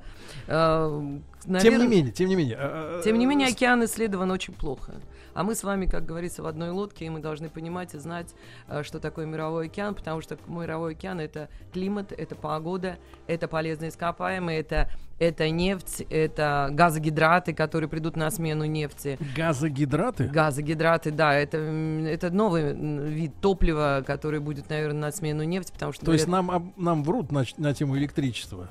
А, Мировое ученое сообщество, ну, да? Что мы все перейдем на электричество. Ну, электричество. Ну, а что, мы же все это электричество. От электричества это как? А, электричество это уголь, электричество это газ, электричество это атом, электричество это А нефть. газогидраты, это в А, каком виде они? А, ну, это газ? Практически, да, на очень больших глубинах. Так что будем считать, что это как будто бы газ. То есть э, это новое топливо, которое будет использоваться, это новые месторождения, которые изучаются, открываются, и все сейчас об этом, так скажем, думают. Ну, а мы, в свою очередь, как музей, мы должны рассказывать и представлять все, все что делает, все, что сделано на борту наших кораблей, э, в том числе и на Витязе, и в том числе и на подводной лодке, потому что на подводной лодке тоже занимались исследовательскими работами. Э, И на наших рыболовецком судне тоже занимались исследованием и освоением там новых промыслово-географических районов и так далее, и так далее. Поэтому все, что сделано и изучено на этих кораблях, а кроме того еще и на космических, естественно, кораблях, потому что сегодня океан очень активно изучается из космоса, и мы можем составлять точные карты рельефа именно Мгм. из космоса, и мы можем хорошо видеть, где мы загрязняем океаны, как мы загрязняем океаны из космоса. Кстати, рядом с нами стоит судно космонавт Виктор Пацаев. Это последнее судно звездной флотилии, судьба которого вообще-то неизвестна. Оно не принадлежит Музею Мирового океана, оно принадлежит Роскосмосу. И буквально с 1 сентября оно прекращает работу на космос. Еще вчера вы могли бы, находясь на палубе Витязя ночью, видеть, как вращаются антенны и как они наводятся на МКС. А при хорошей погоде вы могли бы видеть и МКС собственными Отсюда? глазами. Да, отсюда. Так что приезжайте в Калининград, э, и даже здесь все Мгм. равно вы можете увидеть. Надеемся, что все-таки Роскосмос продолжит свои работы на судне космонавт Виктор Пацаев и оставит за собой это судно. Потому что это гордость Роскосмоса. Вы помните, какой флот был у космоса? Это э, был Гаг- Юрий Гагарин, Комаров. Это корабли 45 тысяч тонн, 50 тысяч тонн водоизмещения. Ну, с огромными антеннами, да. С огромными антеннами. Все порезано. Остался один единственный корабль. И из практики, такой мировой практики, вы понимаете, не все корабли могут находиться в э, музее э, в Министерстве культуры. Это даже нонсенс, что мы случайно так получ- получилось, что все, все корабли, весь флот Мгм. исторически практически находится. Основной флот Музея Мирового океана, Министерство культуры. На самом деле в- из мировой практики исходит, что корабли военные там в Америке принадлежат Navy, э, корабли там торговые тоже каким-то торговым э, э, организациям. всё фирмам. сразу. А здесь вот все хотят передать Музею Мирового океана, но мы не в состоянии все это принять. Но сейчас задача сохранить это судно космической связи, потому потому что э, эта история, это последняя история, такая космическая, э, э, флотская история у Роскосмоса. И хотелось бы, чтобы как Росатом сохранил за собой ледокол Ленин, как военно-морской флот содержит, подводную, о, содержит Аврору или Кутузов крейсер, то и остался бы за Роскосмосом судно, осталось бы космонавт Виктор Пацаев. Потому что тема исследования океана из космоса это тоже тема нашего музея. Ну, а если говорить о космосе, то, конечно, строительство нашего здания, э, экспозиционного здания «Планета Океан», это здание в виде шара, 42 метра в диаметре, в котором будет стеклянное, в котором это как, это как а, Земля в космосе. Алексей Архипович Ленов, друг Музея Мирового океана, говорил, что, знаешь, наверное, это очень хорошо видно будет из космоса, сто процентов, потому что довольно большое здание. Да еще перед чемпионатом мира по футболу, который можно осветить в виде, наверное, футбольного мяча. На время, на время. А потом снова, как планета Океан, а, внутри а, мы представляем и аквариумы огромные, и, э, и интерактивные экспозиции, и эксплораториум, и мы будем рассказывать э, в своих лабораториях, так условно мы их назвали, потому что это здание как современный корабль, который несет современные знания об океане, лаборатория космоса, лаборатория Земли, лаборатория воздуха, воды, даже лаборатория красоты, то есть мы рассказываем о всех направлениях исследования океана и о том, что мы знаем о мировом океане сегодня. А знаем, наверное, все-таки не так много. Э, Сожалеем, что реже стали в море уходить корабли, несмотря на то, что Калининград это все-таки академический флот. Э, Практически весь флот Академии наук э, нашей страны Ну, Как находится в так, Калининграде. как так получилось? Ну, вот с чем это связано? Ну, это был, э, знаете, э, я скажу так, э, если мы смотрим по практике, то в мире вообще небольшие корабли используются для исследования океана. Это в Германии, во Франции, в Англии, в Америке, эм, таких морских державах. Эм, У нас были построены огромные корабли. Ну, сам Витязь был очень большим кораблем, но после этого были еще больше построены корабли, такие как академик Стеслав Келдыш. Он является носителем подводных аппаратов «Мир», вот один из которых демонстрируется в нашем музее, и большое счастье то, что он здесь, и то, что посетители могут увидеть живьем этот подводный аппарат «Мир». Построен было огромное судно «Вавилов», академик, академик Йоффе. Это огромные корабли, акустические, которые, конечно же, Слушают. очень... Да, они слушают океан, они очень затратны. И в 90-е годы э, просто не было средств для того, чтобы выводить их в океан. Слава богу, что их не распилили, потому что они стали использоваться и в том числе для туристических целей. И сегодня вы можете на одном из этих судов, там Келдыш Вавилов, э, посетить Антарктиду и параллельно на них вот уже последнее время ведутся научные исследования. И Келдыш начал выходить в океан, тоже с научными исследованиями. То есть мы видим, что все-таки академическая наука и исследование океана продолжается. Но, не, конечно, не в той степени, как это было э, в 80-е, там, 70-е годы. Но, может быть, э, в этом есть какой-то и здравый смысл, потому что очень много и исследований океана ведется, конечно, из космоса. Светлана Геннадьевна, а если, э, если коротко, то почему важно исследовать океан? А, как, это, как это отражается на жизни? Вот, э, Знаете, а, у нас самый главный вопрос нашей будущей новой экспозиции, вопрос такой кантовский. На что я могу надеяться? А, Задавал себе этот вопрос. Наверное, ой, наверное, ответ тоже был такой звездное небо над головой и моральный закон во мне. А вообще, конечно, на те знания, которые мы должны получить. И знания для того, чтобы понимать, э, как все функционирует, как, как работает океан, а, что нам, что нам ожидать. Потому что сегодня у всех один вопрос, у обывателей. А, Какая погода будет завтра? В этом году всех особенно это волнует. Что происходит? Ничего не понимаем. Почему К у нас... сожалению, Гельфанд не может ответить на этот вопрос. Не может. А, потому что, как говорил Ломоносов, если бы мы научились предсказывать погоду, нам нечего было бы просить у Бога. Ну, Это крамола. если бы мы научились, знаете, один из Какой интересный. знаете, я, я всегда Сюжет. привожу, я всегда привожу в пример такого замечательного м, командира корабля Бигль. а, Фицроя, он, э, когда закончил свою службу на этом корабле, кругосветное плавание, Дарвин, он поселился на одном из островов Тихого океана и предсказывал погоду там. И однажды он предсказал погоду неправильно. Говорят, он вскрыл вены. Вот я представляю... Себе? Себе. Я вот думаю, сколько бы у нас было жертв.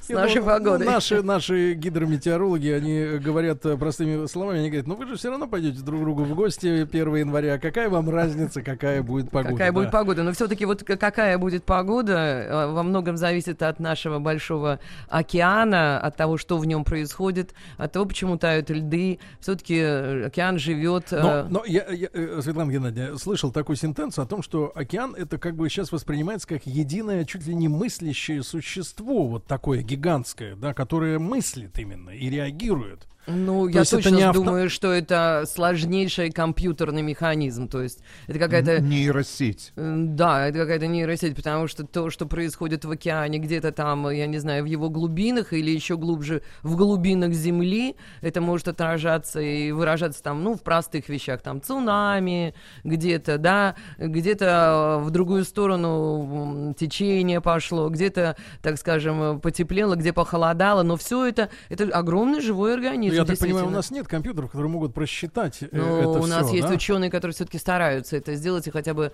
э, 50-50 предсказать что-то, понимаете? не так? 50-50, либо будет, либо, Либо нет. нет. А, Друзья мои, Светлана Геннадьевна Сивкова, директор Музея Мирового океана, с нами сегодня в прямом эфире. Наша студия всю эту неделю в э, Калининграде, а, куда мы вас тоже приглашаем.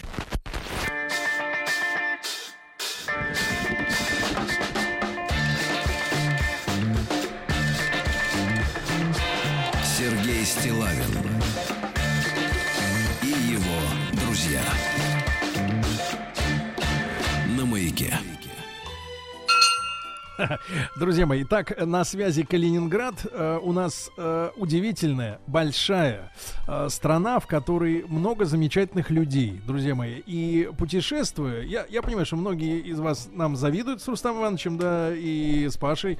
Да мы в рабочей командировке Да, находимся. мы в, в рабочей командировке, которая после обеда превращается, конечно, в просто в познавательную командировку. Но тем не менее, самое главное, ребята, что я хочу сказать, это люди, да, с которыми общаешься, а с которых, от которых заряжаешься энергией и, э, и любовью к тем местам, да, где ты бываешь. И одно дело ты чувствуешь сам, и другое дело тебе рассказывают, да, и, и показывают все наглядно. И это действительно здорово. И мы, мы стараемся вам это передать, насколько это может радио себе позволить, да, без картинки. Но зато у вас есть воображение. Вы можете себе представить, да, то, о чем мы говорим.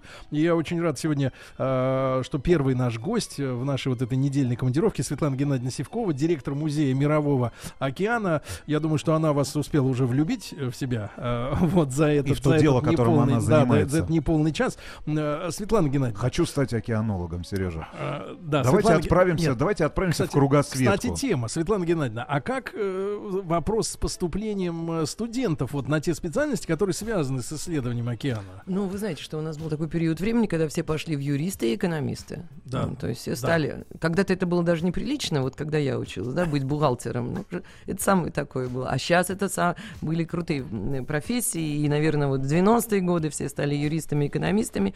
Сегодня я могу вам сказать, что конкурс на факультеты географические, с географическими специальностями и в аспирантуру, даже на океанологию, повысился. Вот я отношу это к тому, что у нас есть музей Мирового океана, приходя в который ты просто влюбляешься в эту профессию.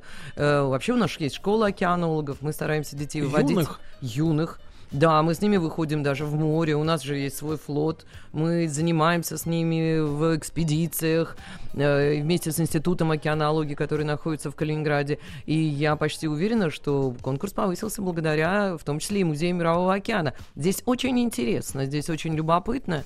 Ну и когда видишь подводный аппарат мира, когда ты видишь, как исследовали океан, и вообще вот эти фильмы, которые мы создаем там об исследовании океана, я думаю, что все это очень нравится, все это увлекает, и желающих пойти э, учиться этой профессии, а потом, может быть, даже работать в музее Мирового океана, потому что мы же скоро построим нашу планету океан, и нам нужны будут классные специалисты, как мы их называем, дежурные по планете, которые будут рассказывать, что же такое планета океан, планета Земля, и как все на ней функционирует. Поэтому, конечно, нужны океанологи, и я думаю, в этом вклад есть наш. Я помню, когда я был мальчишкой, э, мы с бабушкой отдыхали э, в Приморске. Это сейчас э, наша база по перевалке нефти, такая большая, там Да. есть около Приморска. И там э, была база отдыха Ленинградского адмиралтейского объединения, где была школа моряков. И они плавали, ребята плавали на своем собственном корабле. Это была такая романтика, когда они приставали там раз в неделю, да, и потом уходили куда-то в Финский залив, в Балтику на этом корабле. Это было так здорово, и это было фантастика. Мне кажется, для детей это вообще э, просто невероятное удовольствие. Вот здесь у нас есть такой замечательный проект. В нашу гавань заходили корабли. Когда приходят академические суда, вот эти огромные, Келдыш, Вавилов, Йофи, они становятся недалеко от нас по на, на набережной. И тогда наш музей расширяется, и мы ведем на эти корабли. День открытых дверей. Да, и мы постоянно водим экскурсии, мы приводим на корабли, рассказываем, рассказываем музеи. А кроме того, у нас, конечно же, самое любимое время года это лето, когда наши ялы, их 8 ял и 74 курсанта, кадета. Грибцы? Грибцы. Все мы гребем. да, Мы Курского как-то залива. гребли, мы как-то гребли. Руки стерли. Руки стерли, но я могу вам сказать, что это самое красивое, наверное, вот такое наше событие, когда мы выводим детей. И нам, правда, все запрещают, потому что нельзя это, нельзя то, как вы можете. Вы идете на воде, вы идете в поход. Вообще страшно стало как-то последнее время. Раньше мы ходили в походы, и не было никаких проблем. Сейчас вывести детей в поход, это Без надо... омбудсмена, это проблема, да? Да, это вообще подвиг практически. Поэтому мы все-таки вводим наших детей. А еще у нас есть совершенно потрясающий праздник. Два. Это день э, который называется «Водная ассамблея». Это когда все средства передвижения по воде наши выходят на воду. И это феерия. Сотрудники в костюмах гребут на лодках, байдарках, каноэ, на маленьких ирландских корабликах и так далее, и так далее. Ну, еще большой праздник, замечательный, День селедки. Это когда? Это очень хороший праздник. Это второе, вторая суббота апреля. Это- День селедки. Надо а как вы ее, запланировать, погодите, Запланируйте, как вы, запланируйте. как вы ее готовите? А, День селедки. э, Почему в апреле, во-первых, скажу? Потому что все говорят, что На же нерест день идет. рыбака. Да, она идет на нерест. Поэтому это апрель, это день селедки. Это когда приходят к нам все рыбаки, представляют свой товар. Это когда приходят к нам рестораторы, которые готовят эту селедку. Знаете На черный вы? хлеб? Да по-всякому. Как только мы ее не готовим. С Вообще, лучком. я недавно пришла к выводу, что нужно эм, нематериальное наследие ЮНЕСКО, в нематериальное наследие ЮНЕСКО ввести селедку под шубой. М. Ну, точно. Никто ее не так не готовит, и вообще только в России. Вы знаете, что мы однажды Мы приготовили, а, приготовили такую селедку. Кажется, она была, боюсь ошибиться, но, наверное, метров 16 длиной э, и какой-то безумной шириной. И, в общем, это была вкуснятина необыкновенная. Мы накормили очень многих. И вошли в Книгу рекордов России. Апрель, Калининград, селедка. Калининград селедка, а сентябрь Калининград водная ассамблея. Водная а в ас- поход с нами, пожалуйста, в июле в Калининград. Светлана Геннадьевна, ну вот с вами время, как обычно у нас происходит с интересными гостями, пролетело просто не- невероятно быстро этот час. Вот он уже закончился. А, Светлана Геннадьевна, вам огромное спасибо. Наша любовь, наша, наша искренняя благодарность. Светлана Геннадьевна Севкова, директор музея Мирового океана, у нас сегодня была в прямом эфире. Ребят, не забывайте, если Калининград, то обязательно музей Мирового океана. Спасибо огромное. До встречи в музее.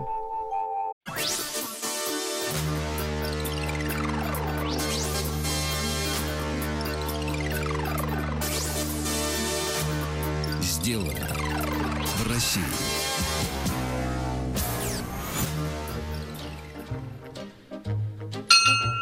Дорогие друзья, вы слышите э, наши позывные на этой неделе. Корабельная рында.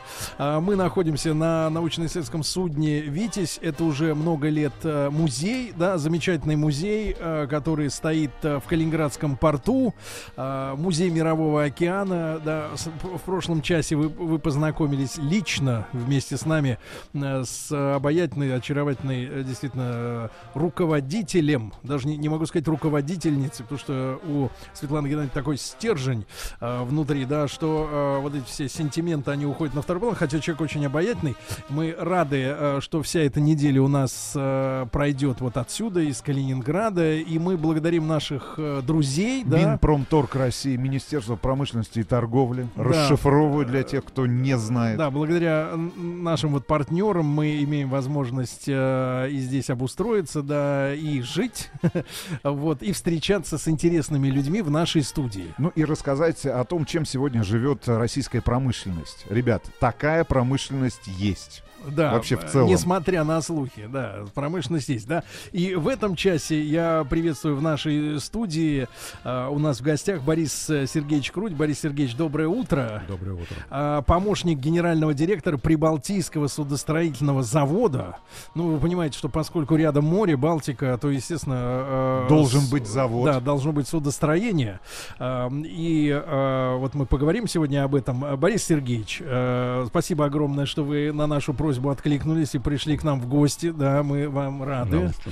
Вот. А, Борис Сергеевич, ну вот, э, мы перед эфиром э, с Рустамом Ивановичем объяснили, что в принципе мы работаем для э, таких э, пытливых дилетантов. А, Нам интересно, но мы э, не очень хорошо разбираемся э, в, в предмете, да, как, ну вот поскольку сразу Тем приходится... более в судостроении. Да, сразу приходится разбираться во всем, а это значит ни в чем конкретно, да. Ну, нет, но- давайте так, ни одного судна. Да. Как правильно, кстати, э, ну, если использовать терминологию, судно или корабль? Ну, все это в зависимости от предназначения. Корабль это, как правило, боевой корабль Так. для Министерства обороны, а судно это разное назначение суда. Гражданское направление. Значит, так ребят, гражданское запомните, направление. если гражданское, то судно, если военный, то корабль. Все, чтобы мы к этому вопросу больше не возвращались. Да, да, да.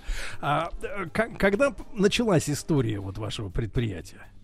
Ну, предприятие можно рассматривать э, несколько направлений истории. Если территориально, то э, уже будем говорить советское или российское предприятие, оно расположено на промышленной базе э, немецкого предприятия Шихау.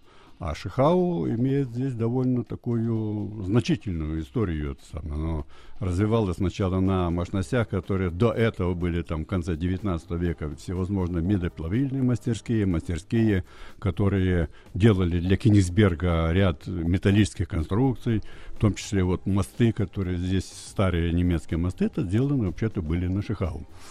А То есть это было металлургическое предприятие, да, ну, такое? оно начиналось с медиаплавильных мастерских таких, а потом э, металлургическое предприятие, которое именно с металлом работало все время. Но ска- та история сложилась так, что э, завод начал строить суда, будем говорить. В том числе э, и суда для э, России еще императорская Россия. Здесь было несколько построено судов вообще фирмы Шихау для по заказу России. А дальше, э, так, исторически, что на этой верфи впервые э, выполнялись сварочные работы по металлическим корпусам. Ну, как говорит, для дилетантов раньше все остальные корпуса клепались. Так, а то есть как штаны. Да, как штаны шились, так они клепались, да. Вот. А сейчас, э, э, вот уже начиная с конца 19 века, первые сварочные суда, конечно, примитивная сварка была, но именно... А вы это- как специалист, вот видите, что в сварке действительно есть преимущество, или клепки, они надежнее? Трудоемкость. Трудоемкость и скорость, да, и скорость это сам, потому что клепка, она, она равнопрочна по сварке, но, по крайней мере, э, трудоемкость работ... То есть стоимость э, работы, и да, стоимость самой. работ гораздо выше. Потому что это термическая обработка, это все с металлом тяжелым, это самое с высокими температурами, специальными механизмами. Сварка это как гораздо лучше, гораздо лучше. Ну, прогресс не шел бы, все бы остались на клепке, но сварка пошла дальше. Да-да-да. Э, А дальнейшее развитие, ну, все понимаете, что кризис в Германии был в конце 20-х годов, и верфь несколько раз переокупалась, но вообще перед э, Отечественной войной э, верфь начала строить именно корабли, боевые корабли. И здесь в процессе войны э, построено было довольно много кораблей, причем э, с кораблей, которые приходили из Германии недостроенными, здесь их достраивали окончательно и отсюда э, выводили уже ну, по прямому назначению, будем говорить. Э, непосредственно после войны, прямо с 1945 года, э, советское правительство самое, оно обратило внимание на этот завод, и завод э, организовался как судостроительный завод. Конечно, надо отдать должное, что во время войны предприятие не пострадало. Ну, несколько там таких повреждений было, незначительных. Вот, и даже, как рассказывают старожилы, что весь инструмент, все, которое было принадлежности, которые были, они были сохранены. Поэтому на предприятии изначально работали как и российские советские граждане, так и те, которые работали до этого на Шихау. Не советские. Не советские, да. А вообще, да, Борис Сергеевич, разрушения были сильные в городе? Вот там бомбежками же занимались англичане, я так понимаю, да? Я не могу, я не видел по возрасту своему, но по фотографиям сильные разрушения. Особенно центральная часть, самая, ну вот, довольно сказать, вот остров э, Кнайкоп, который был, он практически остался разрушенный полностью. Это, безусловно, это бомбардировка, которая была произведена Англией. Самая. Ну а дальше, сами понимаете, война есть война. Там никто не смотрел, как штурмовали Кенигсберг и Ну, понятно, все да, да. потери, которые от этого идут. И после э, с- э, 45 года, конечно, перевести его на, э, будем говорить, советские, российские рельсы было довольно непросто. Но, учитывая, что тогда обстановка была такая, что корабли боевые нужны были, э, Государственный комитет обороны поручил этому заводу строить корабли. Первые корабли пришли из Санкт-Петербурга, которые остались во время войны недостроенные, их здесь На достраивали. достройку. Да, и здесь на достройку. Таким образом готовился коллектив предприятия. Э, Надо отдать э, такое уважение тем специалистам, которые прибыли на этот завод практически со всех уголков Советского Союза. Это и Север, Архангельск, Мурманск, Санкт-Петербург, Николаев, Украина, Владивосток. Ну, основные центры судостроения. Да, которые сюда направили специалисты, которые организовывали вот это производство. И э, этот завод стал, будем говорить, базовым предприятием по развитию новых технологий в э, кораблестроении. Э, это блочная технология, когда отдельными кусками корабли Строятся. да, строились, а потом на стапеле состыковывались вместе для того, чтобы получить целостную конструкцию. Э, Вот опыт строительства, достройки этих кораблей и опыт до этого, который был у специалистов, которые сюда приехали, позволили делать большие серии кораблей. Это 42-го проекта корабли, 50-го проекта, очень свыше 40 кораблей построили. Причем э, именно это в блочной конструкции. Это самое, Борис что- Сергеевич, для обывателя. Проект это что такое? Что это, такое это- проект? это, это база, как бы, вокруг Нет. которой наворачивается? Нет, или- мы называем проект, это вот как бы проектный номер корабля. Вот Мгм. был номер 42 проект, 50 проект, это, сам там, это корабли... Ну, классифика... э, да, классификация. Это, будем говорить, э, сторожевики. Сторожевики. Стор- Сторожевые корабли, которые не с большого водоизмещения, там где-то тысячу, полторы тысячи тонн, не больше. С Это ракетами? Нет, те корабли были еще тогда ракет еще не было. Но надо отдать должное, что эти корабли строились большими сериями, и они сослужили довольно хорошую службу в развитии военно-морского флота. Э, Дальнейшее развитие э, завод получил по двум направлениям. Первое направление это все-таки был э, завод военного кораблестроения. И после этих судов, э, этих кораблей начали строить суда и гражданского флота. В основном для того, чтобы можно было развивать прибрежное плавание. Это суда типа река-море, самые там Волга-Балты, сам так называемые. Круизные? Нет, нет, нет, это грузовые суда, Грузовые. ко- которые для перевозки грузов. Вот, сам всё. Вот. И типа Балтийские. самые. Тоже были большие серии судов, и завод с ними нормально справился. Ну, параллельно с этим уже, это, когда вы все знаете, наверное, э, Юрий Долгорукий, это китобойная флотилия, здесь каждый год модернизировалось несколько китобойцев. Сама флотилия, она не заходила, а китобойцы здесь модернизировали. Били мы кита? Э, Мы не били, но китобои, китобои били. Но Борис сам- Сергеевич, а у корабля насколько длинная жизнь, вот технологически и морально?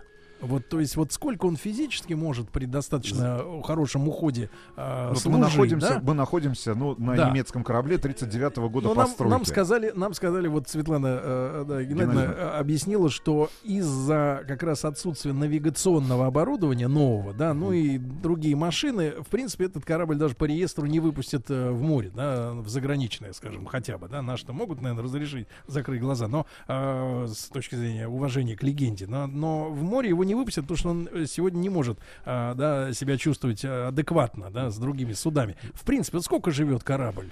Ну, все зависит от его обслуживания. Конечно, есть два фактора. Будем говорить, техническое состояние корабля и Да, моральное да. состояние корабля.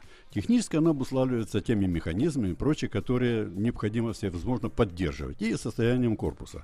Вот если вы говорите о «Витязе», то он регулярно проходит так называемые доковые осмотры, и корпус ремонтируется для того, чтобы сделать его непроницаемым, чтобы вода не поступала во внутренние отсеки. А сколько вот э, обшивка, Само железо сколько же. железа И да, что это в за воде жи- может и что- В сопротивляться? зависимости от качества металла э, и покраски наружной поверхности, ну, без ремонта обычные суда, которые вот сейчас вот технологии такие, не более трех лет. Три года. Через три года необходимо доковать в любом случае, да. А для того, чтобы вообще-то э, исправно составил, содержать это самое, э, как правило, докуется в течение каждый год. То есть И сколько длится вот этот профилактика? ну, вот профилактика это обычно там 5-7 дней. Это не, небольшие. То есть Но идет надо краска? просмотреть, да. Слетела краска, нет, восстановили, покрасили там все. Электроизоляция восстановили то, что нужно было там. Где какие механизмы, самые приемные и отливные устройства подправить для того, чтобы там коррозии не наблюдалось. Ну, такие, это существует та- так называемые регламентные работы, которые необходимо все время производить. Это самое всё. То есть, если этого не делать, три года и судно просто утонет. Если этого не делать, нет, оно не утонет. Не надо. Сейчас э, суда и корабли строятся такие, что они не утонут, даже если три года. Авторы Титаника тоже так думали. что Понимаете, оно не утонет. э, это была...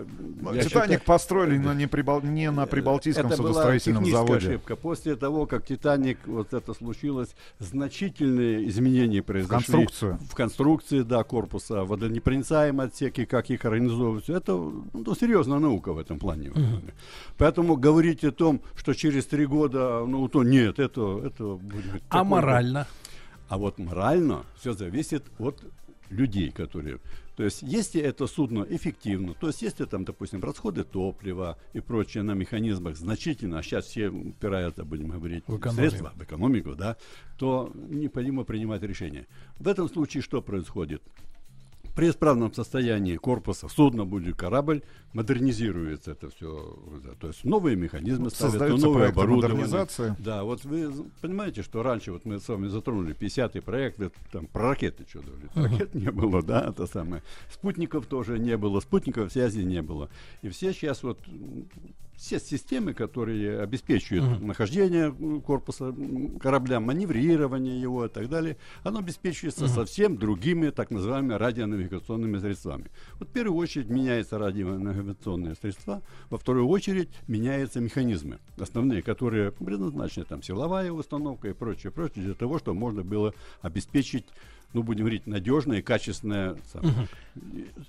Очень э, такое серьезное отношение ведется и к винторулевому комплексу, то есть рули, которые и винты, потому что они, как правило, делаются из высокой коррозионной стойкости материалов, это латунный прокат и прочее, но тем не менее из-за больших скоростей, обтекания водой есть износы. Конечно. Хочешь, не хочешь, и это все время надо Мгм. восстанавливать, поделать. Тем более, как в каждом механизме на кораблях подшипники, подшипники тоже надо Менять. регулярно смазывать, регулярно менять, что-то надо делать. Да, друзья Ну, мои, а Борис Сергеевич Круть э, у нас сегодня в гостях э, в студии, помощник э, генерального директора Прибалтийского судостроительного завода. Э, Борис Сергеевич, ну это я понимаю, да, обслуживание моральное, обслуживание техническое, да, ТО и, и, значит, регламент. А вот что касается самой формы кузова, да, ну, э, корпуса корабля, э, вот э, э, дизайнерские или как бы научные разработки, в принципе, в отношении корпусов судов, они За- закончились? То есть мы создали уже идеальную форму, которая минимально сопротивляется. Я вот видел корабли, да, э, если их поднимают, у них спереди вот такая штука э, подводная, да, этот рассекатель волны, как это он, я вот не помню, как называется. такая- обтекатель называют Да, ну такая вот м, т- Не надо торчит, показывать так, торчит, да, торчит такая штука, значит, под водой. Она, значит, сопротивление волны, да, уби- убирает. Н- ну, Я имею в виду вот э, сама, э, грубо говоря, гидродинамика, аэродинамика это не назвать, да, но вот э, Гидродинамика. гидродинамика самого кузова, мы пришли к совершенству, да, то есть не может быть уже судно более совершенного, чем мы сегодня имеем физически. Э, Вы знаете, есть разные методы поддержания э, судна на воде, и поэтому наука постоянно развивается. Но основополагающие документы, основающая теория там и прочее, она уже разработана окончательно. Но как бы то там ни было, как теория не говорит, каждое вновь проектируемое судно проходит так называемые модельные испытания. То есть В существуют бассейне. бассейны, да, опытовые бассейны, в которых модель в масштабе там делается там 1 к 10, иногда бывает 1 к 20, и ее так называемые, как самолеты протаскивают в аэродинамической трубе, Трубе. так и в бассейнах, опытовых бассейнах э, самое, определяет сопротивление корпуса судна. Конечно, о том, что вы говорите, обтекатели, это, будем говорить, уже традиция, потому что определили э, зависимость от этого обтекателя, это качество обтекаемой воды, там ламинарные, турбулентные потоки, это Ох, наука там говорит. Наука об этом говорит. Но Терпи. э, в зависимости от заданий, которые судно проходит, его размерений, там, которые там заказчик заказывает, все равно из-за этих соотношений сопротивление корпуса судна движению воды оно различное. Поэтому проверяется на, э, будем говорить, что расчетные показатели проверяются опытным путем. Это самое такое, будем говорить, опытовых бассейнах. Это главное надо для того, чтобы можно было правильно выбрать э, винторулевой комплекс, правильно Двигатель, да. механизмы в двигателе выбрать, да. То есть это серьезные вещи, которые занимаются. И уже я бы не сказал, что такие большие ошибки, значительных ошибок, их уже практически нет. То есть можно говорить, что тео- разработка корпусов э, судов и кораблей, она доведена до определенного уровня, это самое, вот для традиционных судов. А вот которые корабли, которые, будем говорить, нетрадиционные методы поддержания, вот вы слышали там экранопланы, на воздушной подушке суда, на крыльях подводных э, суда. Это все в стадии развития, дальнейшая форма крыла, это все ну, по разным направлениям двигается это дело. Это серьезные вещи в этом плане. Поэтому сидит определенная группа людей, которым этим занимается, и это их, будем говорить, предназначение. Ну, раб- это их работа. Да. Да, да, да. А, Борис Сергеевич, а если говорить вот о балансе, да, между двигательной установкой и правильной конструкцией самого корабля, то экономичность как с годами снижается, вернее, повышается, наоборот, получается, да? Вот, э, то есть, грубо говоря, стоимость передвижения на этом корабле. Есть А, такие расчеты есть ди- сегодня? динамика, да, что меньше топлива сжигается, да, для вот, как, э, э, путешествий. Как ни странно, конечно, расходы до определенного м, предела уменьшаются. Но нет э, такого большого... бесплатно плавать до сих пор не него. получается. Ну, я вам скажу так, что если брать двигательные установки, там в размере, размере там где-то 180 грамм на лошадиную силу в час э, солярки, это мощные двигатели. И э, если газотурбины, то там даже 300, самое прочее. То есть разброс Ну, а в- большой. А в тоннах так приблизительно, так чтобы Сколько наши слушатели штука- представили, сколько, ну, Сколько она тратит в сутки вот э, топлива, чтобы идти?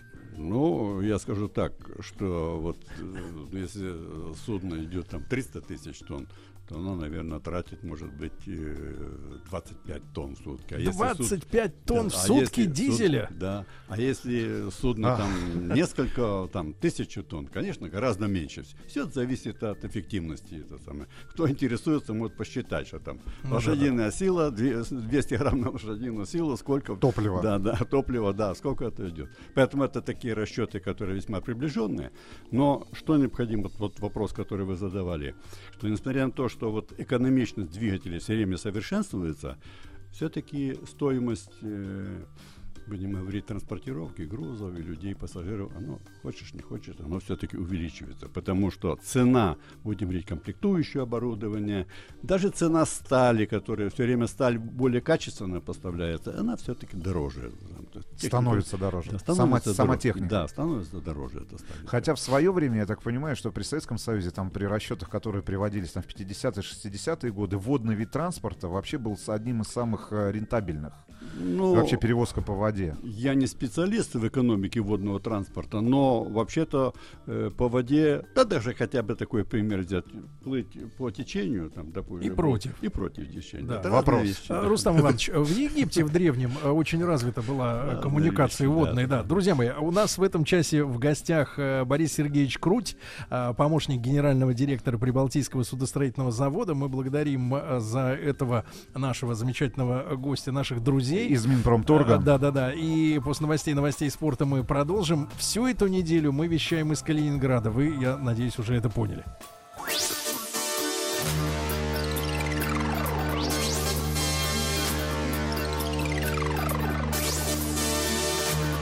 Сделано в России.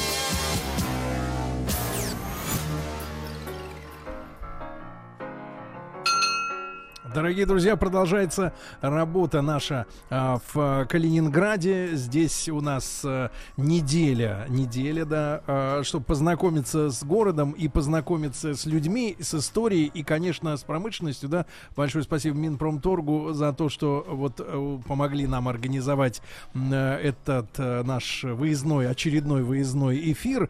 И каждый день мы в гости ждем э, калининградских специалистов разных областях, да, и науки, и знания, и, и промышленности. И сегодня с нами в студии Борис Сергеевич Круть. Борис Сергеевич, еще раз доброе утро. Помощник Доброе генерального директора Прибалтийского судостроительного завода. Янтарь. Янтарь. Который уже 10 лет входит в объединенную судостроительную корпорацию.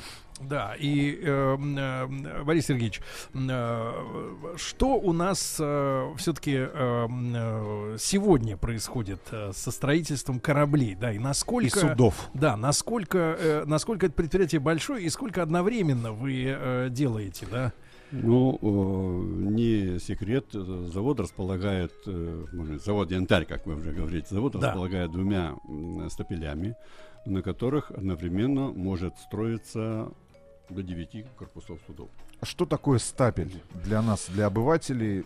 Это на чем Ну, корабль держится, пока на, с- То есть на суше? Это, э, поскольку э, судно или корабль имеет довольно значительный вес, это тысячами тонн измеряется, то обычно на грунте его нельзя э, так поставить, потому что это очень большие точности. Достаточно сказать, что, допустим, на длине 150 метров допуски по длине, ширине составляют не более там 10 миллиметров. Это самое всё. Мгм. То есть В это довольно... автомобилях, да, да, это довольно серьезные вещи. допуски. И для того, чтобы эти допуски выдерживать, стоит так называемое жесткое основание, на котором строится, который абсолютно не деформируется, ну, в пределах там, например, не деформируется, на которых строится корпус, собирается корпус корабля. Это основание должно выдерживать э, корпус, сам всё, чтобы он не деформировался, и в то же время оно позволяет спустить э, судно на воду. Вот для того, чтобы спустить на воду, существует так называемое передаточное устройство, которые методы транспортировки со стапеля на спусковые устройства. Ну, в качестве спусковых устройств на заводе существуют доки, плавучие доки. То есть это обычный, будем говорить, э, огромнейший сосуд, Так. который э, Банка. Да, Ну, да, в чем заполня- можно измерить вот, объем этого сосуда? ну, объем сосуда, ну, я вам скажу, что вот мы располагаем доками где-то примерно 150-160 метров длиной и около 30 метров шириной. То есть на них вот примерно чуть-чуть меньше размерами можно э, спускать на воду суда. Естественно, большие объемы этих э, понтонов, этих судов позволяют подня- поднятом состоянии э, держать э, судно на доке, то есть со стапеля накатывается на док, а дальше понтоны заливаются водой, она опускается и выводится судно с доков. Такая примерно такая примитивная технология, как вы говорите, для обывателей это самое всё. Борис Сергеевич, Но а- серьезная вещь. А на какой стадии готовности, если в процентах судно уже спускают на воду и потом начинают достраивать Достраивать. уже всем оборудованием оставшимся? Вообще традиционно готовность э, такое, ну, 75%. То есть двигатель уже стоит? Все смонтировано двигатель, большинство систем монтируется, вот с готовым- электромонтаж закончено, включение происходит. И все это зависит от того, какие стоят задачи. Можно достроечный период, как говорит, на воде э, сам, его менять. сам. И мы на практике от 45% до 75% спускаем суда на воду.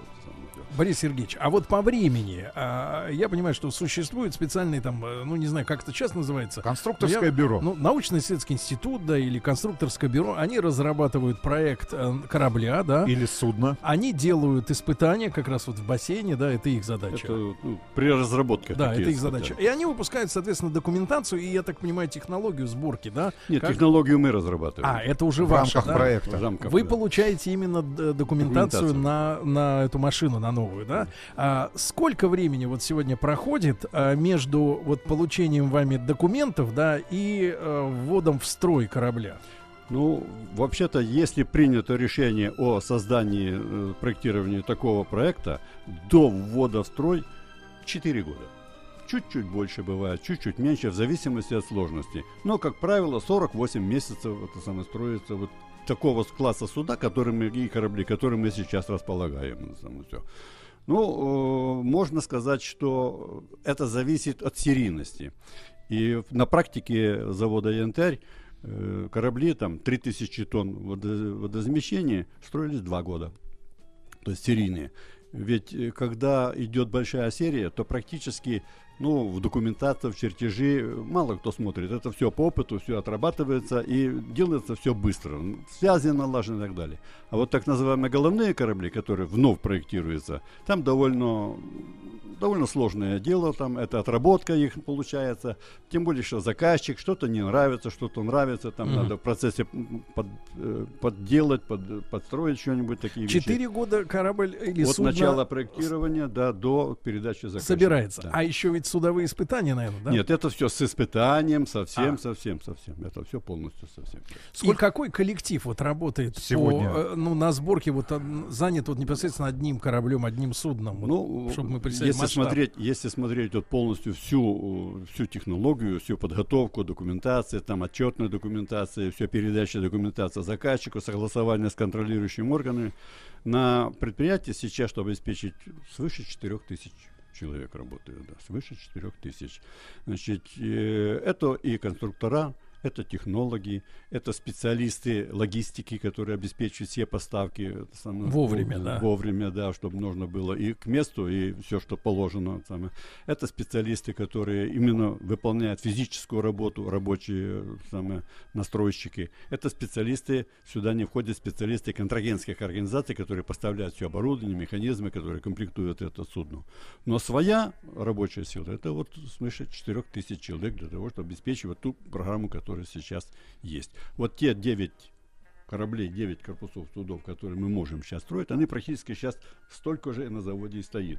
То есть все стапельные То есть места загружены, заняты. да, м- предприятие мощность. загружено, Ну, да. масштабы предприятия. По размеру, Ну, территория. Территория 80 гектаров. 80 гектаров. Ну, если так, э, самое, примерно где-то так около э, полутора километров в длину и где-то около 300 метров в ширину. Вот так вот примерно занимается. Ну, кроме акватории, причальные стенки, там 16 причалов разной дли- длины, это самое все, на которых достраивается. Борис Сергеевич, ну кроме строительства кораблей и судов, ваше предприятие занимается еще и ремонтом. И в частности, вот тот корабль, на котором мы сегодня находимся, да, судно исследовательское. Восстановление, да. Восстановление, да, а, как раз восстанавливалось, э, вы принимали И участие. вот в самом Светлана. Геннадьевна, да, добросердечная хозяйка этого корабля и музея, э, да, Мирового океана, она говорила, что немцы, э, где это судно было построено в свое время, э, верфь, э, да, они отказались от ремонтных работ, говорят, это все, корабль погиб, мы заниматься не можем.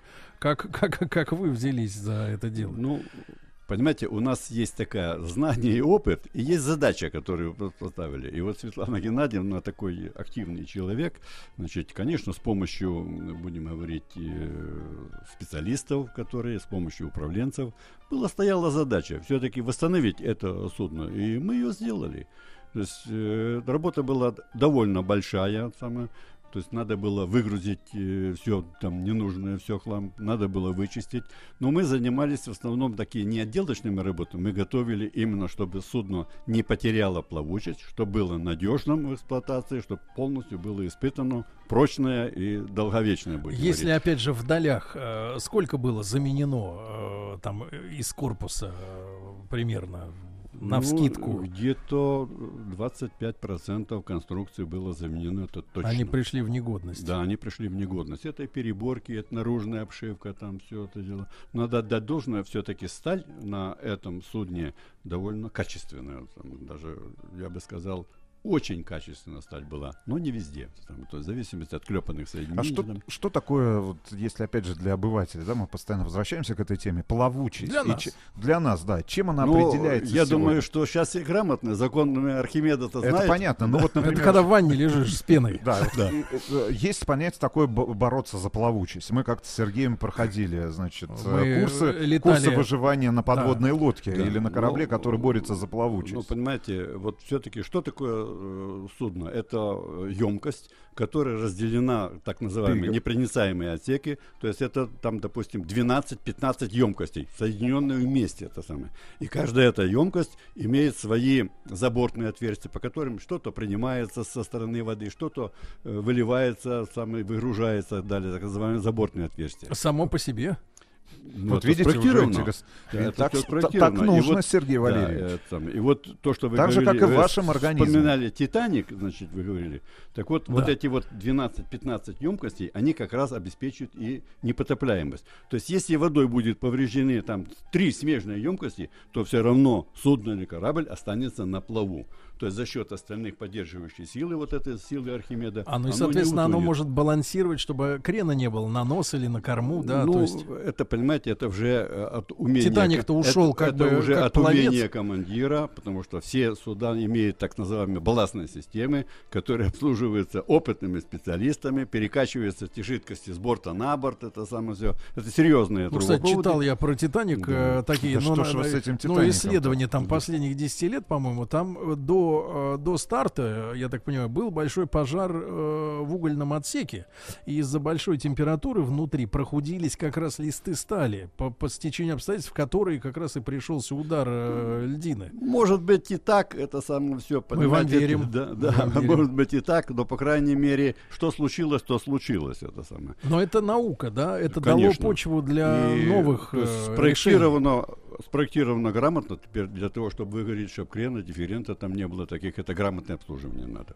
Борис Сергеевич, немножко о новых материалах, которые сегодня применяют э, суд- в судостроении для строительства именно военных кораблей. Очень часто мы слышим о том, что строятся корабли по технологии стелс. Вот опять же для наших слушателей, что это Корабль такое? невидимый. Есть корабль он невидимый. есть, но ш- его нет. Что, он не из металла, из резины, я не знаю, из каких-то композитных Нет, ну, материалов. это композитные, ну, первое направление это композитные материалы, которые, будем говорить, пропускают э, э, радиолокационные самые, Через лучи, себя. да, через себя, да, проникающие там все. И не И не отражают. отражают. Ну, они отражают, но значительно меньше. Это одно направление.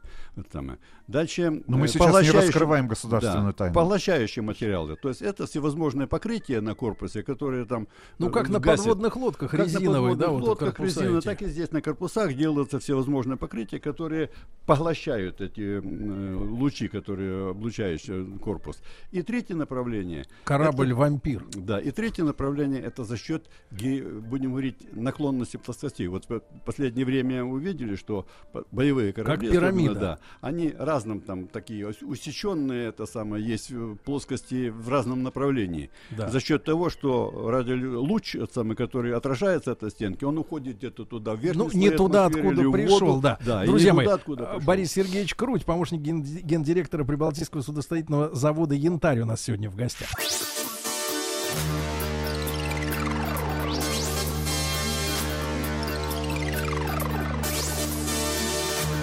Сделано в России.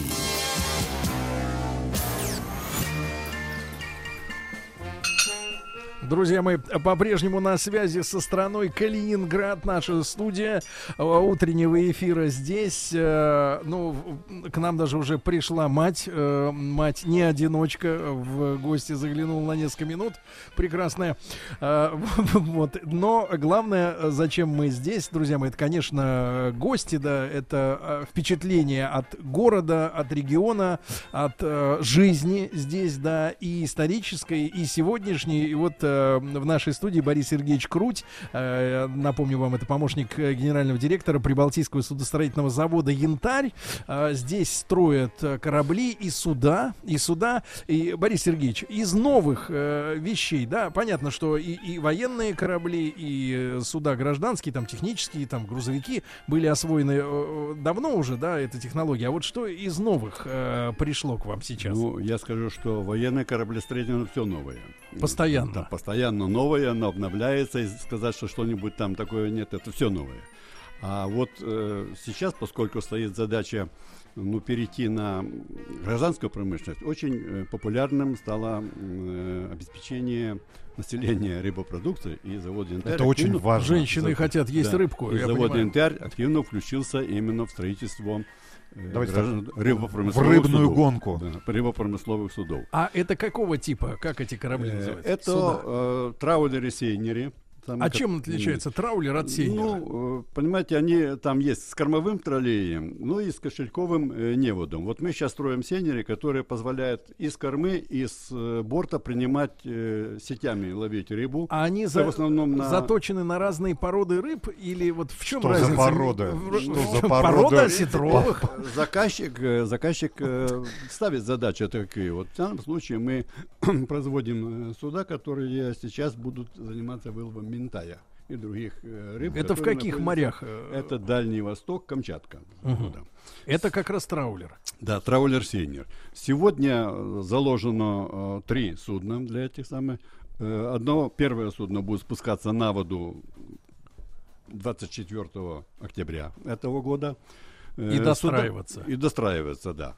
Ну, там времени незначительно. Я думаю, что к концу лета следующего года заказчик получит э, первый э, траулер Сейнер. Он собой представляет довольно сложное сооружение. Это какой длинный корабль? Э, Длины 56-57 метров. И это шириной первый, 14 и метров. это первый проект на А, постсоветском пространстве. Это, будем говорить, направление вот из судостроительных заводов, вот ВСК, мы первый завод, который производ- начал производить вот э, такие А рыбопромысловые. для суда. сравнения, наш Витязь, он какой длины? Примерно. Ой, вы мне так вопрос задали. Понимаю. Примерно, с- э, Ну, 100, примерно. 100, А, ну, то есть это 110 достаточно метров. короткий Да, корабль. да, да, да. Ну, он, понимаете, короткий, но он водозамещаемый э, А. корабль. Понимаете, все. У него обводы такие, которые позволяют... А то есть вот, этот траулер, он только ловит или уже закатывает в банк? Нет, это Нет, специ- нет, он, он только ловит, и специфическая его задача, что в нем находится около 750 трюмов, в которых рыба содержится в воде при температуре плюс 4 градуса. Живая? Есть, подождите, Она- внутри корабля есть трюмы, Термосы. в этих трюмах В этих вода. трюмах, как термосы, находится вода, и в этой воде плавает Морская. рыба, 750 тонн рыбы. Живая. И т- корабль не тонет. Ну, понимаете, живая это отно- не тонет, конечно. Живая это относительно. Вообще жизнь это Живая относительная это такая. То есть э, он может перевозить эту рыбу с промысла за определенное время, потом специальные насосы рыбные трубопроводами диаметром 300-500 миллиметров трубы по этим трубам эта рыба. 550 сантиметров 50 трубища. сантиметров И она трубища, качает рыбу. качают рыбу, да. Рыбопровод. Да. О- И вот таких о, рыб- 6 трюмов, вот. в сумме 750 А что потом тонн. с ними делают, с рыбами? Э, Рыба идет на переработку на базах, э, которые получают Это эту рыбу, плавбаза либо- или вот на Это берегу? на можно и на берег выдавать, можно на плавбазу, которая обрабатывает рыбу. То есть разные направления. Вот эти суда позволяют добывать рыбу и получать их как с борта правого, так и с кормы. Это самое. А, в этом И вот, удобство. да. И можно передавать прямо с кошелька, передавать на судно, которое потребляет рыбу, и в свои трюма. Мгм. Довольно сложная система, которая работает, но Как вы осваиваете эту новую технологию для себя? вы знаете, И, и что сегодня с кадрами, которые Вы знаете, которые мы, сами для э, себя мы сами э, вообще-то завода не, для завода не представляет сложность. Там механическая установка, там насосы, прочие корпусы и так далее. А вот рыбопромысловое оборудование мы готовим сейчас, интенсивно готовим эти кадры, которые могли бы эксплуатировать это рыбопромысловое оборудование. Надо сказать, что это все оборудование, оно приводится в движение не столько электродвижением, сколько гидравликой.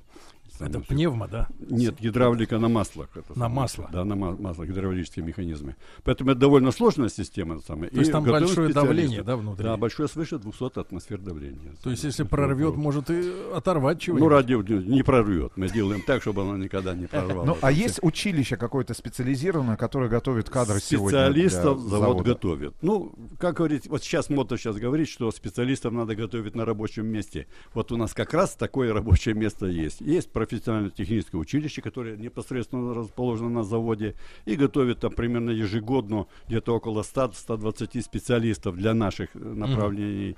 И судостроительный техникум, который ну, п- готовит специалистов среднего звена, которые там. Борис Это в основном наши рабочие. А ваши вот э, корабли, которые вы делаете, они... суда. Да, суда. Они помогут увеличить э, добычу шпрот, потому что я Да что очень вы люблю калинин- шпротами-то, калининградские шпроты, очень люблю. Вот.